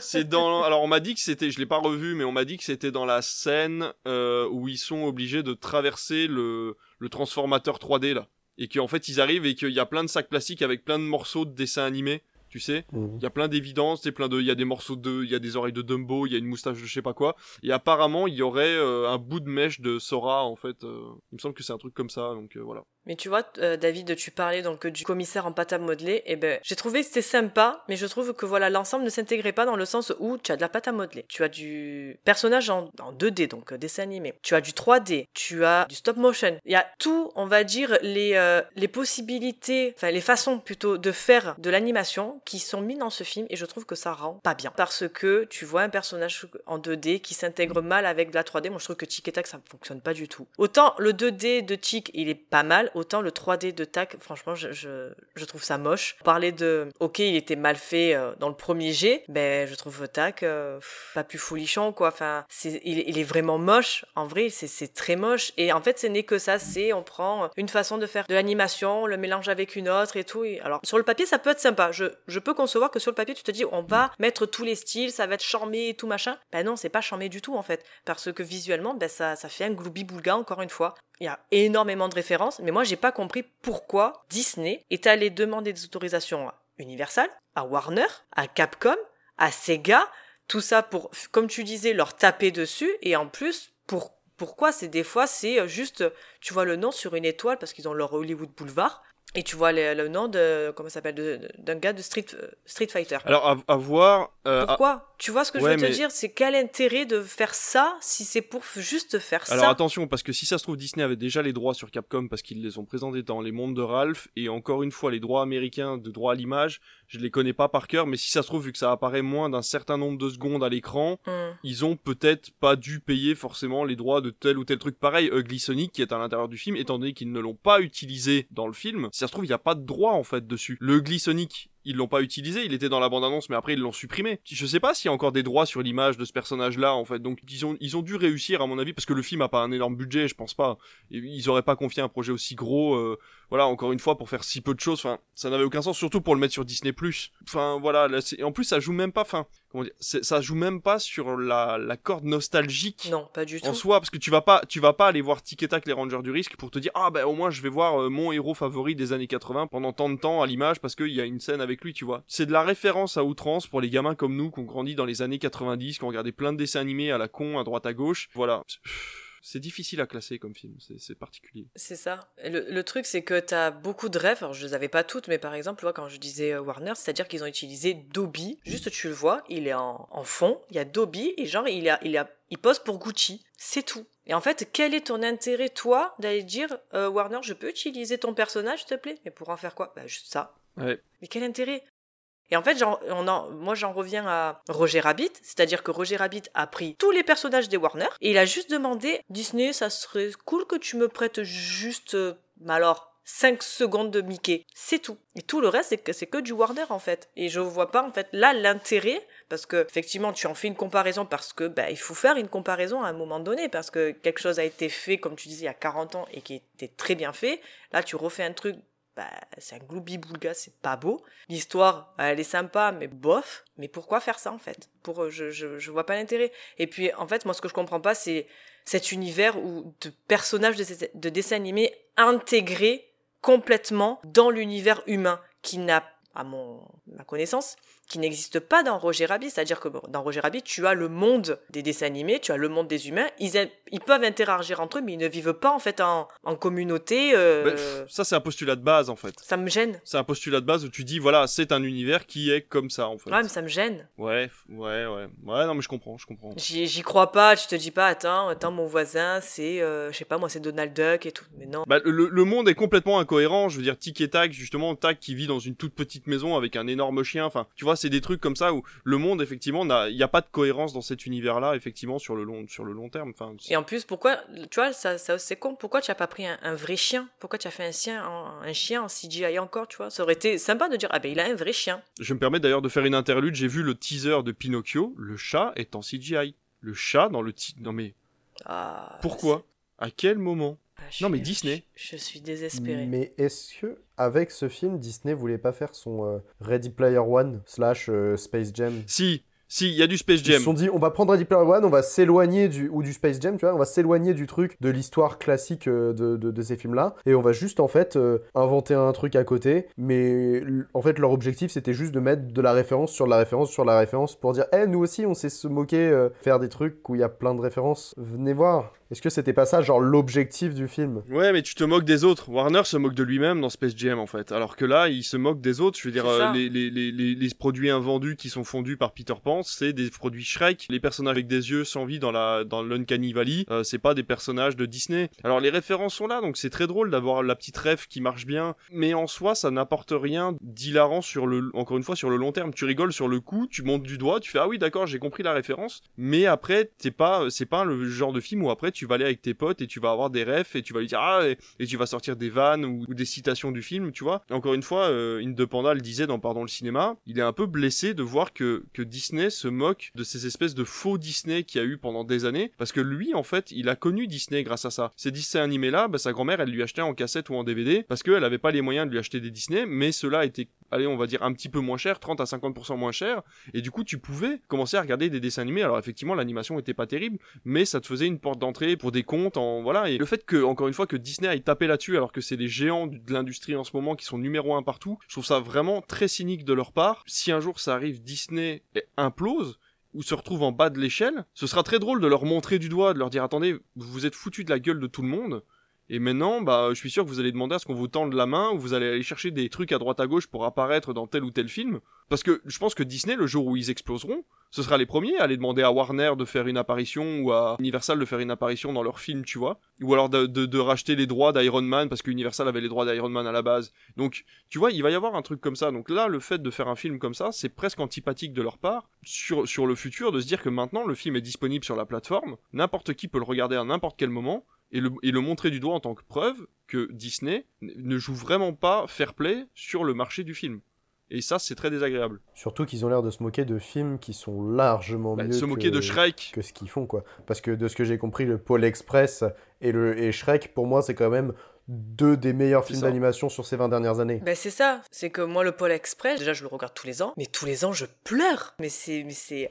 Oh là là. Mais normal. Et d'un coup, ouais, machin, les yeux sans vie du Pôle Express. Mais pourquoi tu dis ça ? Le pire. Mais en plus, c'est un Zemeckis. Et Zemeckis a fait Roger Rabbit. Donc en plus de ça, ils reprennent Roger Rabbit et ils se foutent de la gueule de Zemeckis qui leur a donné l'idée du film. Voilà. Donc tu vois, ça, si tu réfléchis, c'est pour ça que je dis qu'il faut pas aller chercher trop loin et regarder Tic et Tac vraiment de façon la plus simple possible, en juste allant chercher les références et rigoler un bon coup, parce que sinon tu te rends compte que c'est vraiment un film qui est viscéralement méchant envers toute l'industrie du cinéma en dehors de Disney, quoi. Donc c'est vraiment antipathique de leur part. Donc Tic et Tac, c'est Disney qui disent « regardez, on est Disney, on est plus fort que vous ». Et c'est exactement ça. Oui, après j'ai fait une comparaison, mais peut-être qui qui n'avait pas lieu d'être, mais c'est-à-dire que à un moment ils vont dans l'espèce d'arrière-salle de la fromagerie et en fait c'est des souris ou des autres qui se shootent avec du fromage, donc j'ai trouvé ça, si vous voulez, mais du coup moi ça m'a fait penser à From Hell avec Johnny Depp, mais voilà, c'est pareil, t'as ces espèces de pièces là où tu allais, eux, comme ils sniffent le fromage, lui, il fumait sa pipe de crack, quoi. Mais surtout qu'en plus, je vais peut-être un peu loin, mais je trouve ça dommage, encore une fois, que Disney essaye de libérer autant la parole. Tu vois, ils ont décidé de pas couper, on en parlait sur Doctor Strange, une scène homosexuelle. Par contre, ils se foutent encore de la gueule de la France parce que le mec se fait kidnapper parce qu'il a pas payé son fromage qui pue. Et fromage qui pue, qui vient... Enfin, tu vois, et c'est un de nos fromages à nous, je sais plus le nom. Mais tu vois, et du coup, t'es en mode, putain... Arrêtez, quoi, au bout d'un moment, cette vanne-là, c'est bon, elle est dépassée. Arrêtez, quoi, soyez un petit peu plus, tu vois, un peu plus ouvert sur vos vannes. Tu vois, ils auraient pu faire un truc, je sais pas, le mec aurait pu se camer pour de vrai, tu vois, il aurait pu vraiment être un vrai drogué. Et là, ça aurait mis Disney face à ses problèmes en disant, ok, on accepte de se faire prendre, de se prendre au jeu et de dire, oui, ok, nos stars ont chuté, tu vois, le personnage des Rangers du risque, il fait plus rien. Et du coup, voilà, il a commencé à se droguer, tu vois, il a joué, ou je sais pas, il a parié en ligne, j'en sais rien, tu vois, une connerie, pas forcément parler de drogue, mais il a parié en ligne, du coup, la mafia essaie de le retrouver. À ce moment-là, tu vois, ça passe, Disney se moque de Disney, tu vois. Par contre, le truc que j'ai bien aimé, c'est le fait que la petite souris ingénieure se marie avec la mouche. Du coup, ça fait des espèces de bébés mouche-souris, tu vois, un peu bizarre. Et du coup, j'ai trouvé ça super cool parce que c'est vachement, voilà, ça ouvre vachement le dialogue là-dessus et j'ai trouvé ça plutôt cool. Un peu comme Shrek et le Lan, hein. Ouais, c'est ça, avec avec le dragon et tout, ouais, c'est ça. Oui, mais il l'a fait il y a des années. C'est ça le pire. C'est que c'était Shrek 1, quoi. Voilà, moi, le coup des personnages. Alors, j'ai bien aimé le fait que Peter Pan, il vieillit. Je me suis dit, putain, c'est intéressant et tout. Donc, c'est vrai qu'il est mis de côté parce que, il commence à avoir un physique ingrat. Donc, je me suis dit, putain, c'est cool, c'est intéressant. Mais pourquoi c'est le seul personnage à vieillir ? Voilà. Donc là, tu te dis, mais... Le monde est incohérent. Il y a un problème dans votre film, là. C'est pas possible. Mais en fait, ils ont fait l'erreur. Au lieu de créer un monde, d'agir selon les règles de ce monde-là, ils ont fait l'inverse. Ils ont créé un scénario et le monde est modifié en fonction des besoins scénaristiques du film. Du coup, à ce moment-là, forcément, ça crée des incohérences complètes. Prenons de la grande littérature, tu prends du Tolkien. Si le mec avait créé son histoire avant de créer... La Terre du Milieu, ça aurait été complètement incohérent géographiquement, puis même dans son aspect, ça aurait été complètement foutu. Et là, après c'est qu'un film, tu vas me dire, hey, mais c'est que Disney+, on s'en fout. Non, parce que le but quand même quand tu fais un film, c'est de faire un bon film ou un film cohérent. Là, ton film est pas cohérent, du coup, tu passes pas un aussi bon moment que tu aurais dû, quoi. Donc c'est dommage. Surtout que Lonely Island, enfin, on les connaît pour plein de trucs vachement bien et pour un humour qui est assez satirique, mais plutôt cohérent. Et là, ça tient pas la route, du coup c'est dommage. Surtout que se moquer des personnages Disney, c'est pas si compliqué, quoi. Il suffit de mettre Hercule avec de la dope, genre de la drogue, ou Blanche-Neige à la coke, tu vois. Mais surtout qu'en plus, ils le font dans les mondes de Ralph. Quand elle part sur Internet et elle se retrouve dans la chambre des princesses, et qu'ils se moquent des princesses qui ont des pouvoirs, mais quoi, t'as pas un prince charmant, et machin, nanana. Et là, c'était drôle, parce que Disney se moque de Disney, et des références aux princesses depuis des années. On te demande pas d'être graveleux, on te demande juste un petit peu d'ironie. De prendre un petit peu ça au second degré et de faire de l'autodérision, ne serait-ce que 5 minutes dans un film d'1h30. On te demande pas grand-chose, mais au moins, ça t'aurait justifié le fait que tu fasses un film comme celui-là, quoi.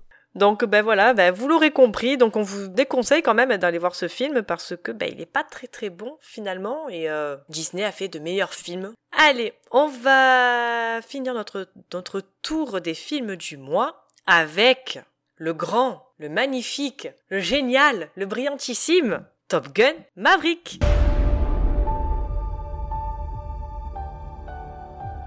Capitaine de vaisseau Pete Maverick Mitchell. Je vais être franc, vous n'étiez pas mon premier choix. Vous êtes ici à la demande de l'amiral Kaczynski, alias Iceman. Il semble croire que vous pourrez encore servir à la Navy.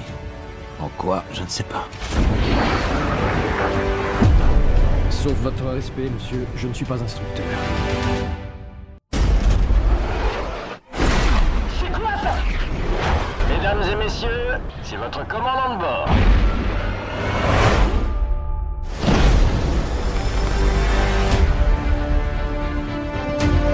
On va devoir se battre, comme aucun pilote ne l'a fait avant nous. Même pas lui. Là-haut, tu penses, t'es mort. Fais-moi confiance.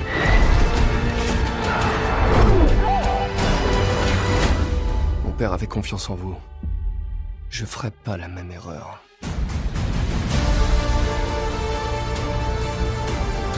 On s'en sortira pas tous vivants. Ce sont tes pilotes.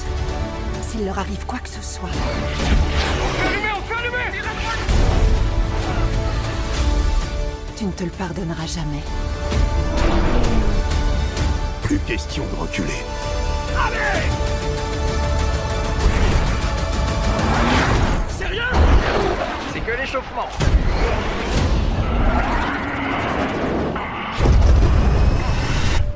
Réalisé par Joseph Kosinski, à qui l'on doit Tron, l'héritage et Oblivion, avec Tom Cruise, Miles Teller, Jennifer Connelly, John Hamm, Ed Harris et Val Kilmer, pour une durée de 2 h 07.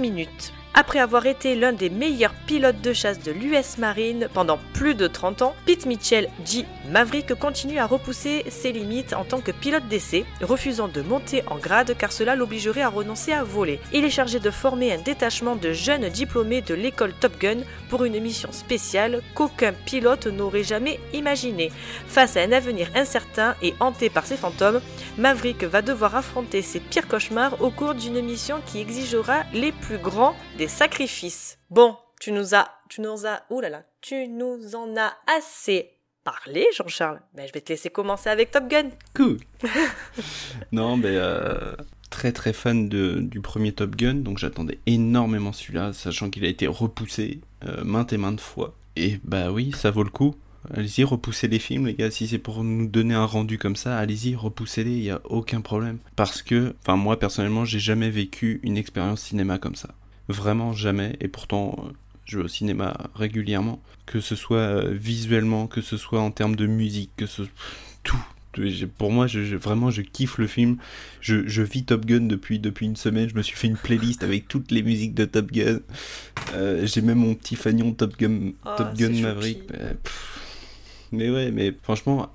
Ouais, le scénario, ok, on met le scénario un peu de côté parce que c'est assez bateau, mais mis à part ça, visuellement, c'est juste incroyable, je veux dire, on a le visage de Tom Cruise qui littéralement se déforme en prise de G, j'ai des frissons de A à Z sur le film, tous les musiques sont incroyables, les acteurs sont très bons, j'en connaissais pas beaucoup sur le film, et c'est convaincant. On a ce côté old school en fait du film qui nous ramène un petit peu dans la vibe des années 80, et en même temps un petit peu remis au goût du jour, mais en même temps t'as cette petite touche de nostalgie dans le film qui, sans être too much, tu vois, qui vraiment te ramène... dans le premier Top Gun, et tout le monde peut le voir, je veux dire, ma copine regarde des films, tu vois, mais sans plus, et elle est venue le voir, et elle a kiffé pareil. Quelqu'un qui avait jamais vu Top Gun 1, hop, il vient voir Top Gun 2, et au bout de quoi, 15-20 minutes, il est dans le truc, parce qu'on lui a déjà rappelé un petit peu ce qui s'était passé, et tout au fil du film, on te rebalance quelques petites explications pour te remettre dans le contexte. Tout est bien fait, c'est un film hommage, en même temps c'est un film d'action grandiose. On a cette petite romance à un moment qui vient, mais qui, pas comme le premier, qui prend une gros 3/4 du film, là c'est vraiment à toute petite dose, c'est très bien mené, il y a même des petites touches d'humour à un moment, et si... vous hésitez à aller voir un film, n'hésitez même plus, que ce soit ce mois-ci, le mois prochain. Ça cartonne et ça va continuer de cartonner parce que vraiment ça vaut le coup, ça vaut le détour. Moi, il y a une scène vraiment où genre, on va pas trop spoiler, mais Maverick qui prend les commandes de la mission et qui va en phase d'entraînement. Et cette phase d'entraînement, mais vraiment j'ai eu les frissons de A à Z. C'est pas compliqué dans la salle en fait. Il n'y avait pas un bruit, et cette scène est très bien faite parce que les seuls sons qu'on entend, c'est le son de l'avion et la respiration de Tom Cruise. Et on l'a en gros plan pendant 2 minutes, et mon Dieu, j'ai eu des frissons vraiment de A à Z parce que c'est incroyable, vraiment. Donc voilà, c'est un avis dithyrambique sur Top Gun, c'est un coup de cœur. Toi Aurel, toujours pas... T'es à ça quoi. Non, Tom Cruise. Ouais, Tom Cruise. Mais j'ai adoré votre émission. Franchement, vous pouvez vous entendre parler de Tom Cruise. Et je me suis rappelé que j'avais vu Valkyrie et que j'avais bien kiffé, en vrai. Il était passé sur France 3, c'était vraiment sympa. Ah bah c'est cool, c'est cool. Mais je me souvenais pas qu'il y avait Tom Cruise dedans. C'est peut-être pour ça. Mais non, Top Gun, il est incroyable. Ce film est incroyable. Moi, le premier, je l'ai vu maintes et maintes fois. Je pense que c'est mon film d'été, en vrai, que je revois, si ce n'est tous les ans, peut-être tous les 2 ans. Et donc, on l'a revu là récemment pour l'émission spéciale Tom Cruise. Et je me suis régalée. C'est-à-dire que le générique commence Et déjà, tu as la musique qui était dans le premier. Tu as ce lever ou coucher de soleil parce que c'était la patte Tony Scott. Tu as la patte, en fait, du premier Top Gun. Et tu fais, allez, c'est bon, je peux bien m'installer. Et c'est bon, je pense que je suis partie pour quelque chose de pas mal. Alors, il y a eu que des bons avis. Il y a aussi des mauvais. Notamment, le côté, donc, toi, ce que tu disais, Jean-Charles, le côté flashback. Si je devais donner vraiment un tout petit mini objection, ça serait sur ça. J'ai vu Top Gun, comme je disais, je l'ai vu plein de fois, et c'est vrai que on te met un flashback, et puis 2, et puis 3, et puis 4, et tu fais bon, j'ai compris. Donc à un moment donné, tu fais bon, ça devient un peu lourd, mais après tu es tellement embarqué en fait dans l'avion, t'es dans l'avion, tu es avec les pilotes, ils se prennent des jets, c'était eux en fait qui manipulaient les caméras ou qui du moins savaient quelle caméra regarder pour que le réal en fait prenne les moments qui l'intéressaient parce que bah lui il était pas dans l'avion. Non mais rien que d'un point de vue technicité, d'un point de vue mise en scène, ce film est complètement oufissime en fait. Il y a de la CGI mais c'est pas de la CGI comme du Marvel, c'est tu es dedans, c'est un film immersif. Voilà, c'est un film immersif et je pense que c'est la première fois où je me suis dit tiens, j'aurais peut-être dû voir ce film en 4DX. J'aurais peut-être eu mal au cœur à la fin, mais je pense que le fait comme c'est filmé, c'est vraiment un truc incroyable, c'est incroyable. La musique, ça reprend de la musique du premier, on a des nouvelles musiques, il y a un visuel comme je disais très Tony Scott, mais John Kosinski a mis sa patte lui aussi. Il a réussi à prendre l'ancien, à faire du neuf et à mélanger et à faire quelque chose mais de vraiment fantastique quoi. J'ai passé 2 heures incroyables devant ce film. Je me suis dit oh mon Dieu que ça fait du bien de voir un blockbuster de cette qualité là, comme tu disais, qui a été repoussé maintes et maintes fois parce que comme l'a dit Tom Cruise en fait lors d'une masterclass à Cannes, il a dit il était hors de question que le film sorte sur les plateformes. C'est un film que j'ai pensé pour le grand écran et c'est un film qui, tous les cas, serait sorti sur grand écran. Il aurait été repoussé de 3, 4, 5 ans, c'est pas grave, il serait sorti sur grand écran. Eh ben, merci à lui, en fait, d'avoir été tête dure, en fait, qu'on ait pu assister, en fait, à un film comme ça, parce que c'est incroyable. Et le scénario, donc, c'est McQuarrie, celui qui est sur les Missions Impossibles. Alors, par contre, ça se ressent, c'est vrai qu'à un moment, vers la fin du film, tu te dis « Ah, ça part sur du Mission Impossible quand même !» Mais bon, tu te dis de toute façon, c'est Tom Cruise, ça passe, il fait des dingueries et tout va bien quoi. Non, moi je peux que vous recommander d'aller voir Top Gun, que vous ayez vu le premier ou pas, c'est un film mais c'est magnifique. Autant pour les garçons, vous serez contents, vous allez voir des avions, ça va faire boum boum. Pour les filles, vous allez voir des mecs parce qu'en plus ça reprend une scène un peu, c'est-à-dire que dans le premier tu avais un match de volley, là tu as un match de football américain. Donc voilà, toi en tant que nana, tu vois ça, tu ouais, d'accord, je prends, y a pas de problème. C'est très beau à voir, c'est très très beau. Et toi, David, que tu pensais de Top Gun? Tu l'as pas trop aimé, je crois. Moi? Petite remise en contexte, comme dirait un certain chroniqueur. Moi, je suis exploitant de salle, tout le monde le sait. De toute façon, si vous écoutez assidûment le podcast, c'est pas un secret. Et je suis allé voir Top Gun dans un autre cinéma que le mien, parce que j'ai un cinéma, on va dire, un petit peu plus multiplex à côté de chez moi, qui a un projecteur laser dans une salle plus grande, forcément, que la mienne. Donc je me suis dit, pour une fois, quitte à avoir du grand spectacle, j'avais loupé Doctor Strange 2, je me suis dit, je vais aller voir Top Gun. J'y suis allé avec ma femme, qui, elle, n'est pas du tout film d'action, elle m'avait rien dit, elle m'a dit, ok, je te suis, machin. À la fin du film, elle m'a dit, waf, au début, quand tu m'as traîné là-bas, je me suis dit, je vais me faire chier pendant 2h11, mais je vais lui faire plaisir. Et en fait, elle a adoré. Elle a adoré parce que, je vais peut-être exagérer en disant ça, mais les salles ont besoin de Top Gun. Top Gun, c'est le renouveau qu'on attend depuis la réouverture des salles sur ce qu'est un film à regarder au cinéma. Dans le sens où le son, l'image, quelle que soit la salle dans laquelle vous allez, hein, que ce soit le grand multiplex en Ice, que ce soit votre cinéma de quartier, que ce soit la salle commune qui vous sert de cinéma 3 fois dans le mois, allez le voir au cinéma sur un écran plus grand que votre télévision. N'attendez pas qu'il sorte sur les plateformes, n'attendez pas qu'il sorte à la télévision, ne le téléchargez pas sur internet. Vous n'allez pas comprendre ce que représente Top Gun si vous n'allez pas le voir au cinéma. C'est un film qui, dans son fort intérieur, dans son âme, a pour objectif de faire venir les gens en salle. Je peux pas aller plus loin que ça, à mon avis je vais me répéter au bout d'un moment. On le comprend que quand on a face à soi des F-18 qui font un boucan du tonnerre, quand on voit, comme tu disais Jean-Charles, la pression sur le sur les visages des gens qui sont en train de piloter ces avions,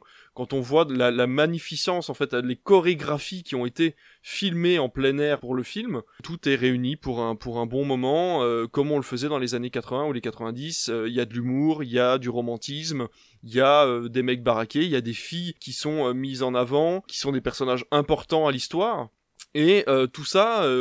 C'est un mélange de neuf et d'ancien qui a réussi à trouver sa place et c'est vraiment extraordinaire pour un Top Gun. Alors je dis pas, le film est pas dénué de défauts, il y a un petit peu trop de références au premier Top Gun. Il y a trop de photos à droite à gauche, on voit 4 fois la même photo. Le Ice, j'ai trouvé ça un petit peu larmoyant. C'est joli de faire revenir Val Kilmer pour quelques minutes, mais vraiment le mec était pas en état et j'ai trouvé ça un petit peu mélo de mon côté. Il y a quelques fois où Joseph Kosinski s'est vraiment planté sur sa caméra. Je parle notamment de la scène où il est dans la maison de Penny, ils viennent de se remettre ensemble, et là la caméra est vraiment dégueulasse, c'est-à-dire que lui est vraiment net, et vraiment tout autour, l'oreiller et tout, on dirait que c'est filmé avec un iPhone tellement le flou contourne la tête de Tom Cruise pour que lui soit mis en valeur.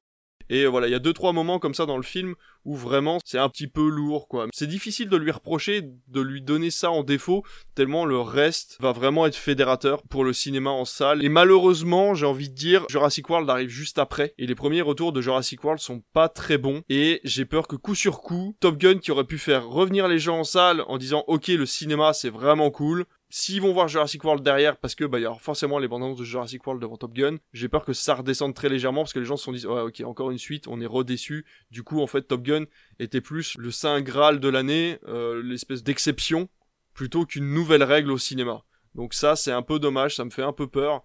Mais en soi, dans tous les cas, dès que vous écoutez ce podcast, réservez vos places pour aller voir Top Gun dans la salle la plus proche de chez vous, et ne loupez pas cette expérience qui vraiment... Je vais pas dire qu'elle est unique parce qu'on a déjà vécu ça au cinéma, il y a des vieux films qui peuvent ressortir maintenant sur un grand écran qui vous donneront les mêmes sensations, mais depuis la réouverture des salles en mai 2021, vous n'aurez pas eu cette expérience-là au cinéma, c'est sûr et certain. Et je rajouterais même que sur les scènes d'action, pour avoir revu le Top Gun 1, c'est un peu décousu quand même. Enfin, moi je sais qu'en regardant Top Gun 1, j'ai du mal à suivre qui combat qui, ça virevolte dans tous les sens, et je trouve ça un peu décousu, là où dans le 2, vraiment, c'est pas posé parce que ça va toujours à fond la caisse, mais je trouve l'image beaucoup plus simple à suivre et les combats aériens beaucoup mieux amenés en tout cas, parce qu'on comprend vraiment qui sont les méchants, qui sont les gentils, et on a vraiment en plus de ça une mission au cœur du film. Là où sur Top Gun 1, on est vraiment sur de l'entraînement. La Top Gun 2, on a une phase d'entraînement, mais on a aussi la phase de mission en deuxième partie, et c'est spectaculaire. Ça peut être vu comme une qualité et comme un défaut en même temps, c'est à quel point les antagonistes sont génériques. C'est-à-dire qu'on t'explique, on te dit, il y a des méchants qui ont une usine, et il faut y aller. Ils te disent pas où c'est, ils te disent pas qui c'est, ils te disent pas pourquoi ils le font, mais... ils doivent y aller. Alors, je ne sais pas comment ça se passe dans l'armée américaine, si ça se trouve, à aucun moment on te file les informations pour que tu sois le plus objectif possible sur ta mission, je ne sais pas. Peu importe. N'empêche qu'à la fin, on les voit, les méchants, et en fait, ils ont pas de visage. Ils sont en noir, les avions sont noirs, ils ont des casques noirs avec des visières noires, on voit pas leurs yeux, donc il y a ce côté très générique du méchant, ce qui peut être appréciable dans le sens où on ne vise personne, mais qui peut créer vraiment ce côté générique de l'antagoniste, et presque un petit peu... je veux dire un petit peu kitsch en fait de ce méchant un peu sorti de nulle part, mais dans l'ensemble encore une fois ça tient la route parce que à aucun moment on demande à Top Gun d'être politique, on lui demande d'être impressionnant en fait. Pour conclure, moi je dirais que j'ai vu Fast and Furious 9 il y a pas longtemps et bordel, c'est jouissif dans le sens où c'est tellement n'importe quoi qu'en fait tu vas jusqu'à la fin parce que tu prends du plaisir à regarder du n'importe quoi, mais en comparaison avec le premier Fast and Furious qui justement n'était pas full CGI, qui utilisait des vrais véhicules, il y avait très peu d'effets spéciaux, et je suis désolé, mais je te regarderai 1000 fois le premier Fast and Furious, et je ne pourrai pas regarder une deuxième fois Fast and Furious 9. Et Top Gun, c'est pareil. Vous pouvez aimer autant que vous voulez Marvel, je suis désolé, mais quand vous avez vu un Marvel, c'est pas forcément, ça vous donnera pas forcément envie de le revoir des années plus tard. Je suis persuadé que quand Top Gun passera à la télévision, ou même quand il sortira en Blu-ray, je serai un des premiers à aller l'acheter, un des premiers à le revoir, pour ressentir ne serait-ce qu'une infime partie des sensations que j'ai ressenties en salle quand je suis allé le voir. Pour te donner une idée, Top Gun 2, je l'ai déjà vu 2 fois et j'ai déjà réservé mon Blu-ray. Ouais, voilà. Et en plus, le film est fédérateur, c'est-à-dire que vraiment, tout le monde en parle, et tout le monde en parle en bien, il y a très peu de personnes qui en parlent négativement, et ceux qui en parlent négativement sont un peu comme moi, c'est-à-dire dire, non, mais le film est bien, allez le voir, mais s'il fallait lui trouver des défauts, 3 petits points, là, voilà, mais non, vraiment, et tout le monde, les gens... il y a de tout, des femmes, des hommes, des enfants, enfin tout le monde a envie de voir Top Gun, et tous les gens qui sortent de Top Gun font un bouche à oreille absolument magnifique, et ça faisait très longtemps qu'on n'avait pas vu ça dans les salles. C'est vraiment ce côté, les gens sortent de la salle, et c'est limite s'ils prennent pas les gens dans la rue à leur dire je sors de Top Gun, allez voir Top Gun, c'est vachement bien quoi. Et ça faisait très longtemps qu'on n'avait pas vu ça. Ouais, c'est fantastique comme effet. Et c'est là où tu te dis, du coup, ils ont peut-être bien fait d'attendre aussi longtemps pour le faire. Ouais, parce complètement. Que, c'est ça, c'est exactement ça. Je voyais, là je lisais, il y a pas plus tard que 2 heures, le Première qui est sorti, le magazine Première qui est sorti spécial Top Gun, où il disait qu'en fait, moins de 10 ans après, ils sont allés rechercher Tom Cruise en lui disant « Donne 10 millions, tu nous fais une suite ». Et lui, il a dit « Non, ça m'intéresse pas ». Plus tard, après... Ces deux producteurs, donc Jerry Bruckheimer et un autre associé, sont partis dans une maison de production autre, et on est revenu le voir pour lui donner un Top Gun 2, quoi. Il a dit non, de toute façon je le ferai pas sans mes producteurs. Et à côté de ça, après, il y a un des deux producteurs qui est décédé, il me semble. Jerry Bruckheimer est revenu, et à partir de là, ils ont commencé à réfléchir au truc, machin et tout. Et c'est là aussi où tu parlais, Alice, de ce côté, il y a beaucoup de flashbacks qui sont remis. C'est qu'il y a quand même 36 ans qui se sont passés, donc faut peut-être rappeler aux gens un petit peu. Et ça permet aussi, mine de rien, à ceux qui n'ont pas vu le 1, de pas être perdus sur le 2, tu vois. De pouvoir venir voir le film sans se dire « Ah, je vais venir le voir, mais je vais rien comprendre parce que j'ai pas vu le 1. » Oui, je disais ça. Le truc, c'est qu'ils le font trop de fois. J'étais pas contre d'avoir des flashbacks. Moi, j'étais la première à dire « Ah, c'est bien, c'est cool. » Voilà, tu le vois, tu vois son étagère, il y a toutes ses coupes, il y a son casque, il prend sa veste, il prend sa moto, enfin j'étais aux anges. Mais après c'est vrai que dès que ça partait sur des flashbacks, à un moment tu le vois, il a le regard dans le vide et il repense à ce qui s'est passé avec Goose, ça va, en fait on le comprend, t'as juste à mettre 2-3 phrases, on a compris que Miles Teller est le fils de Goose et qu'il est arrivé quelque chose à Goose. Après toi en tant que spectateur, si t'as envie d'approfondir le truc, va revoir Top Gun, tu vois, ou va voir Top Gun. Moi c'est ça le truc, c'est qu'il y avait un peu trop de flashbacks, alors on te met le flashback et après, ou avant ou après, on t'expliquait le pourquoi du comment. Tu vois ce que je veux te dire ? Voilà, c'est vraiment parce qu'il faut pinailler sur un petit truc. Mais en vrai, je pense que dès que j'ai le temps, s'il y a quelqu'un de ma famille ou de mes amis qui ne l'ont pas vu et qui veut le voir, mais je cours le revoir, ce film. Mais oui, et sur un méga gigant grand écran. Mais tu vois que Kosinski est un bon réalisateur et qu'en même temps, il a fait des erreurs. C'est que par exemple, quand Maverick rentre dans le bar pour la première fois, il croise le regard de Penny. Et ce regard-là prouve qu'ils se connaissent depuis des années. Mais on le sait qu'ils se connaissent. Quand t'as vu Top Gun 1, mais si t'arrives et que t'as pas vu... Non, moi je parle des gens qui ont pas vu, parce que moi, ma femme a pas vu Top Gun 1. Ah, pardon. Et du coup, quand il arrive dans ce bar et que les regards se croisent, t'as pas besoin de flashback, tu vois qu'ils se connaissent en fait, et tu vois les vannes qui se lancent, tout dans les dialogues, dans les images et dans le son, prouve qu'ils se connaissent depuis des années, qu'ils ont eu une romance ensemble, et qu'il y a quelque chose qui a mal tourné. T'as pas besoin d'une photo sur un coin de mur, t'as pas besoin d'un flashback des années 80. Le film se suffit à lui-même. Et ils l'ont pas appelé Top Gun 2, ils l'ont appelé Top Gun Maverick. Ça prouve bien que, à la base, y a pas besoin d'aller voir le premier Top Gun. Donc, je pense que c'est dommage, mais c'est prendre un petit peu le spectateur pour pas pour un débile, mais... Il y a ce côté, après je pense que c'est nous qui avons vu le premier film et qui sommes habitués à aller au cinéma, où on a l'impression qu'on est un peu trop pris par la main parce qu'on connaît les codes. Mais c'est vrai que je pense que pour un spectateur lambda, qui va au cinéma 4-5 fois par an, ça lui est quand même très utile d'avoir, encore une fois, tous ces petites références, etc. Je reviens sur l'exemple de Fast and Furious 9, où absolument rien n'est expliqué sur ce qui s'est passé avant, et pourtant, c'est une suite logique des 8 premiers épisodes. C'est-à-dire qu'il y a plein d'éléments qui ne sont absolument pas expliqués dans le 9. Ils ne t'expliquent pas pourquoi ils sont là. C'est à toi d'avoir vu les anciens films. Et moi qui les ai vus il y a très longtemps et qui en plus ai loupé le 8, il me manquait tellement d'éléments que, en fait, j'en avais rien à péter. Et tu vois, et c'est là la différence avec Maverick, c'est que Top Gun 1, je l'ai vu il y a des années, mais vraiment des années, je l'ai pas revu pour l'occasion, et je me suis pas senti perdu. Ma femme est arrivée en salle, elle n'avait pas vu Top Gun, elle ne s'est pas sentie perdue. Il y avait des gamins de 14-15 ans qui étaient derrière moi dans la salle, je suis sûr qu'ils n'ont jamais vu Top Gun, même chose. Et les gens se sont attachés au nouveau personnage, et ça c'est important. Le personnage de Miles Teller est vraiment important, et je pense que le fait de l'avoir appelé Top Gun Maverick, c'est aussi l'occasion de pouvoir créer une franchise avec du Top Gun 2. Machin. Et à chaque fois tu vas avoir des scénarios différents, si ça se fait hein. Mais c'est l'occasion peut-être de faire intervenir de nouveaux personnages, ou de faire intervenir des personnages déjà existants, sur des scénarios soit plus approfondis, soit sur des genres différents. Peut-être un genre plus politique, un genre plus terre-à-terre, un genre plus action, tu vois. Et tu pourrais peut-être avoir, comme ça, des sous-licences qui pourraient être assez sympathiques à regarder, en espérant, encore une fois, qu'ils ne le fassent pas à outrance. Parce que là, pour l'instant, Top Gun Maverick a mis du temps à arriver parce que Tom Cruise a dit non. Mais s'il décide de plus utiliser Tom Cruise dans les prochains Top Gun, si le jeune a envie de signer pour gagner un gros chèque, c'est son droit d'ailleurs, hein. Tom Cruise gagnait assez d'argent pour dire non. Certains acteurs de ce film-là, peut-être c'est pas leur cas. Donc voilà, si les mecs décident de signer pour faire un spin-off, là par contre c'est la porte ouverte et bon, ça peut être plus compliqué d'avoir de la qualité. Du coup Aurélien, maintenant, vas-tu, oui ou non, aller voir Top Gun Maverick? Le suspense est intense. Ouais, je vais essayer d'aller le voir. Allez, on a réussi notre mission, c'est bon. Moi, ce que je pense qu'on va faire, c'est que je vais imprimer une tête de David Tennant, je vais l'attacher à un bâton, et comme ça, tu vas au cinéma, et quand il y a Tom Cruise à l'écran, tu mets la tête de David Tennant comme ça, et du coup, tu te dis, mais c'est pas Tom Cruise, c'est David Tennant qui joue dans Top Gun Maverick. Du coup, le film, il est vachement bien. C'est un spin-off de Doctor Who.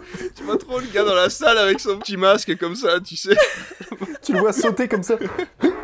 Ah bah là, alors te mets pas au premier rang, hein, parce que ceux qui sont derrière, on dirait qu'est-ce qu'il fait ce con avec sa pancarte. Au premier rang, la tête sera trop grosse, même en la reculant à fond, tu pourras pas, faut que tu te mettes à peu près, tu vois, un peu. En vrai, je vais essayer de faire l'effort et aller voir ça pour vous. Puis pour vous donner mon ressenti dans la prochaine émission. En plus de ça, si ça peut finir de te convaincre, il y a pas mal de gens qui ont analysé le film, et alors je trouve que c'est un peu trop profond pour ce que c'est, mais en gros ce serait une remise en question totale de la carrière de Tom Cruise, et là où il en est dans sa carrière. Donc tu peux même aller plus loin que ça, et finalement te dire, ok, le mec se remet en plus en question dans sa vie personnelle en tant que Tom Cruise, et te dire, bon bah en fait le mec, t'as peut-être compris qu'il avait fait des conneries, ou tu vois, je sais pas pour quelle raison toi tu n'apprécies pas Tom Cruise, mais c'est vrai que pour le coup, il y a des gens qui ont vu des choses qui vont plus loin que simplement diégétique de Top Gun, quoi. Non bah écoute, je vais voir ça, j'essaierai de passer en salle. Justement, je cherchais un film à aller voir dans la semaine. Bah c'est un peu dommage pour l'expérience que c'est. Je comprends ce que c'est que de ne pas aimer un acteur, voilà, et d'avoir un peu de mal à aller voir les films de cet acteur-là. Moi, je suis complètement d'accord avec toi sur ce point-là. C'est vrai qu'une fois qu'on a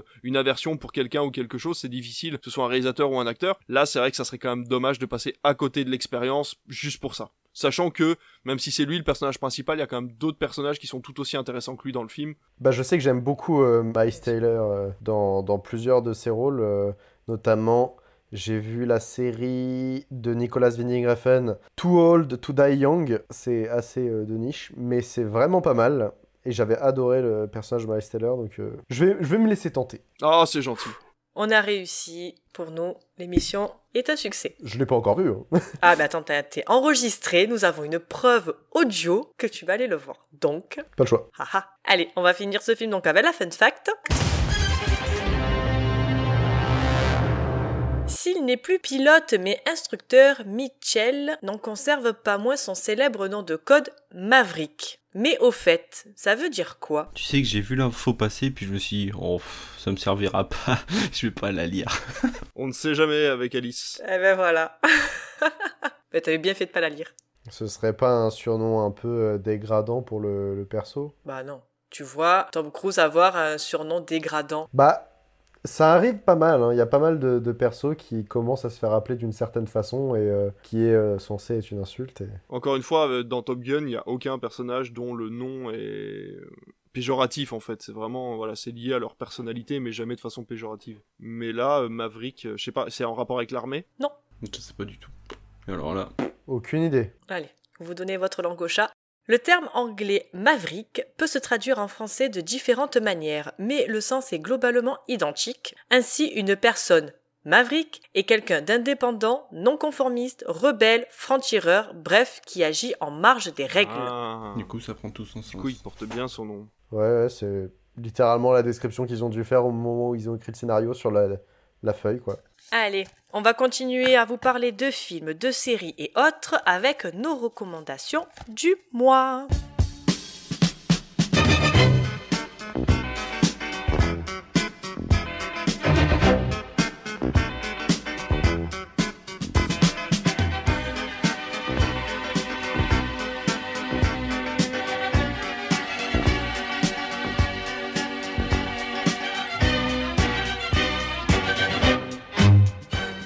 Jean-Charles, qu'est-ce que tu nous recommandes pour ce mois de mai? Qu'as-tu vu? Que nous recommandes-tu? Qu'as-tu aimé? Pour une fois, une série, je change. Et c'est une série que j'avais vue tourner pas mal, notamment sur la sortie de la saison 3, parce qu'ils en sont à 3 saisons, et que j'avais jamais entendu parler avant, et ça s'appelle Love, Death and Robots. C'est sur Netflix, ça a 3 saisons. Et ce qui m'a attiré, c'est que j'ai appris qu'à la production, on avait David Fincher, Et c'est vrai que tout de suite, ça a attiré mon regard, parce que quand t'as des petits noms comme ça que tu connais, et donc déjà très surpris par les séries, parce qu'on est sur des épisodes qui vont de 6-7 minutes à 18-19 minutes en moyenne. Et déjà, ça c'est agréable, déjà. On arrête les Stranger Things avec des épisodes à 2h30. La série donc se divise en 3 saisons et chaque épisode c'est une nouvelle histoire en fait. Il n'y a aucune continuité sur les épisodes, en tout cas sur la saison 1 c'est comme ça. Après je sais pas si la saison 2 ils reprennent des épisodes de la saison 1, je ne sais absolument rien, j'en suis qu'à la saison 1. Mais franchement c'est hyper kiffant. D'épisode en épisode on passe de l'humour à des scènes d'horreur, à du gore. On revient dans de l'action, on revient à du gore. Franchement, visuellement, c'est hyper intéressant. Si vous aimez un peu le cinéma, franchement, il y a vraiment moyen de trouver l'épisode qui vous plaira. Voilà, j'ai rien de plus à vous dire parce qu'en fait on peut même pas parler d'histoire ou quoi parce que vraiment chaque épisode c'est une nouvelle histoire. Il y a de l'armée russe qui va aller combattre des aliens. Ils ont fait un épisode où en fait ils refont comme si Hitler était mort à un autre moment de l'histoire, et c'est un truc totalement barré et déjanté, mais c'est à mourir de rire, et je ne peux que vous le conseiller, franchement ça se regarde très très bien, c'est des tout petits épisodes, foncez, vraiment, voilà. Et tu oublies l'épisode où ils ont rendu un pot de yaourt intelligent. Oh, c'est ce que j'allais te dire. Oui, c'est ce que j'allais te dire. Avec un vaisseau pot de yaourt, oui. J'adore. Ça dure 5 minutes, c'est génial. Mais oui, c'est la meilleure chose. Mais c'est complètement barré, mais c'est génial, vraiment. Le lait qui se met à parler devant les généraux, mais vraiment, vraiment foncé, parce que... voilà, foncé, j'ai rien d'autre à dire. Je crois que dans la saison 2, il y a un épisode qui est la suite d'un épisode de la saison 1. D'accord. Je suis pas certain, mais il me semble qu'il y a un seul qui prend la continuité, je peux plus te dire lequel. Ok, ça marche. Mais sinon, ouais, tout est incroyable, les animations sont folles. C'est là, et là, on peut se dire, il y a des studios qui font des animations incroyables, venez vous les prenez pour mettre des trucs dans des bons films. Bah oui, non mais c'est ça, et c'est pareil, genre, je change complètement de sujet, mais genre sur The Mandalorian, à chaque fois qu'il y a un épisode, ou même sur Book of Boba Fett, qu'il y a un épisode avec Bryce Dallas Howard qui gère l'épisode, généralement l'épisode est une dinguerie, une pure pépite, mais qu'est-ce que vous attendez pour lui donner une trilogie ? Qu'est-ce que vous attendez pour lui donner un film ? Amen. C'était la demande de Jean-Charles. Et toi David, quel est ta reco ? Alors moi je vais faire mon gros relou, je vais en avoir 2, allez. Mais ça va aller vite. Donc du coup ouais non, moi pas de science-fiction, on va rester dans du bien réel, du bien concret. J'ai vu un film il y a pas longtemps, je suis allé le voir par curiosité et je suis sorti mais tellement apaisé après ce film, ça s'appelle Les Passagers de la Nuit. Et pour ce film je vais tenter de prendre ma voix la plus radiophonique possible. C'est un film de Michael Hersch avec Charlotte Gainsbourg. Ça raconte l'histoire des années 80, donc c'est juste après l'élection de Mitterrand, une femme avec 2 enfants se fait abandonner par son mari, elle est en plein divorce, et elle a jamais travaillé de sa vie. Et elle trouve une place de standardiste dans une radio de nuit, et un jour, lors d'une émission de nuit, elle recueille une jeune femme qui est venue témoigner qu'elle était voilà, sans maison, et... qu'elle avait quitté ses parents, et elle décide de la recueillir, et en fait de là va s'enclencher en fait l'évolution de chacun des personnages qui gravitent autour de cette jeune femme. Et vraiment, Michael Hersch a réussi à filmer un Paris de nuit, comme si on flottait comme ça pendant 1h50 autour d'une temporalité qui n'existe plus vraiment, même si on t'explique qu'il y a quand même quelques années qui s'écoulent, puisqu'on a 84, 88, enfin voilà, il y a 4-5 années qui se font, et entre sa fille qui est hyper impliquée dans la vie politique française, son fils qui est en train de se chercher en tant que poète, et qui tombe amoureux justement de cette jeune fille qui recueille, même si elle est plus vieille que lui, et elle qui retente de se trouver une vie parce que finalement elle a jamais eu personne autre que son mari, et ben on pourrait croire à un drame classique français où on se dit wow, c'est déjà vu, c'était des trucs de bobos parisiens, et en fait je sais pas du tout, c'est vraiment d'un apaisement total, puisque les problèmes qu'ils ont, finalement, ils arrivent à les résoudre, c'est pas forcément très drôle, et en même temps, ils gardent le sourire en permanence, on trouve toujours une solution à tout, voilà, il y a quelque chose dans Les Passagers de la Nuit qui est assez mystique, comme ça, quand on le regarde, et je le conseille vraiment aux gens qui l'auront encore dans leur salle, ou je le conseille quand il sortira de toute façon sur les plateformes ou à la télé ou quoi que ce soit, parce que ça va vous procurer cette sensation vraiment d'apaisement total des années 80, les années Mitterrand qui paraissaient pour tout le monde si révolutionnaires et si joyeuses. La France pensait qu'elle serait sauvée entre guillemets par ce politicien, et on le ressent vraiment dans le film, donc voilà, c'est quelque chose de très très agréable. Et ma deuxième reco, on va rester dans l'agréable, puisque j'ai vu La Chance sourit à Madame Nikuko, qui sort le 8 juin, lui, donc normalement quand vous écouterez ce podcast, vous aurez l'occasion d'aller le voir en salle, et c'est un animé japonais qui est fait par Studio 4 Degrés, qui est un studio que j'adore, qui a fait Moutafukaz il y a quelques années, avec les voix d'Orelsan et Gringe, et ce studio fait des merveilles, vraiment, au niveau animation, puisque La Chance sourit à Madame Nikuko, C'est l'histoire d'une jeune femme qui a été abusée et désabusée par les hommes et qui décide un jour de partir dans un village au nord du Japon et d'y rester avec sa fille, en fait, de vivre sur un bateau et de vivre simplement en tant que serveuse pour un restaurateur du coin. Et sa fille apprend à grandir comme ça dans ce petit village et c'est une pure lettre d'amour à l'animation japonaise puisqu'en fait, de façon très subtile, il y a plusieurs genres d'animations qui vont s'entrecroiser. Par exemple, Madame Nikuko est une femme très forte, qui fait vraiment penser à cette animation des années 50-60, alors que sa fille va donner plutôt un style très élancé, très fin, comme on l'a dans les années 90-2000, un peu à la Sailor Moon. Les compagnons de classe qu'elle a ont tous un style un petit peu différent. Ils sont tous habillés différemment, ils vont être dessinés différemment avec des traits plus épais, plus fins. Il y a un petit jeune homme qui peut pas s'empêcher de faire des grimaces, ces fameuses grimaces qu'on voyait dans les premiers mangas type Astro Boy, etc. Ces bouches très pulpeuses là quand ils étirent un peu presque à la Tex Avery quand ils étiraient un peu leur bouche. Et même scénaristiquement, tout va jouer sur des normes japonaises qui vont être remises en question. On parle d'homosexualité librement, on parle de sport, beaucoup de sport parce que le Japon adore le sport. On va parler de bouffe, on va pas arrêter, ça n'arrête pas, ça parle tout le temps de bouffe. C'est pareil, ça file comme ça, l'histoire est pas très importante finalement, ce qu'on y apprend, ça va pas révolutionner le genre, mais alors c'est d'une beauté, encore une fois, ça vous transporte pendant 1h50 à travers ce Japon, et t'as envie de prendre l'avion et de partir dans ce petit village, et même si tu vois pas Tokyo, c'est pas grave, tu vivras avec les Japonais qui ont l'air de vivre si simplement, avec juste un peu de bœuf et voilà, et les soirées au restaurant du coin, et puis voilà, tout le monde se connaît, et... Je sais pas, j'ai trouvé vraiment, voilà, la chance-souris à Madame Nikuko, je vous le conseille, que vous aimiez l'animation japonaise ou pas, parce que c'était vraiment, vraiment très, très, très bien. Ça a l'air incroyable. Ah ouais, s'il passe, franchement, j'irai le voir avec plaisir. Ah, cool. je viens juste d'ouvrir un onglet sur Google pour savoir s'il passait près de chez moi. Ah bah voilà. Et du coup, toi Aurélien, quel est ta reco du mois ? Pour ma part, on va rester dans de l'animation japonaise, car j'ai fait la découverte d'un manga très récemment, en animé, qui est une série animée du coup, qui s'appelle Doctor Stone, parce que quitte à parler d'un docteur, autant que ce soit un bon. Donc c'est scénarisé par Richiro Inagaki, je suis bon, et c'est surtout en fait pour le manga dessiné par un dessinateur très connu qui s'appelle Boichi, qui est vraiment très très doué pour faire des dessins de personnages et vraiment c'est magnifique. Vraiment, si vous avez l'occasion de lire, foncez. Visuellement, c'est sublime, ça vous claquera la figure.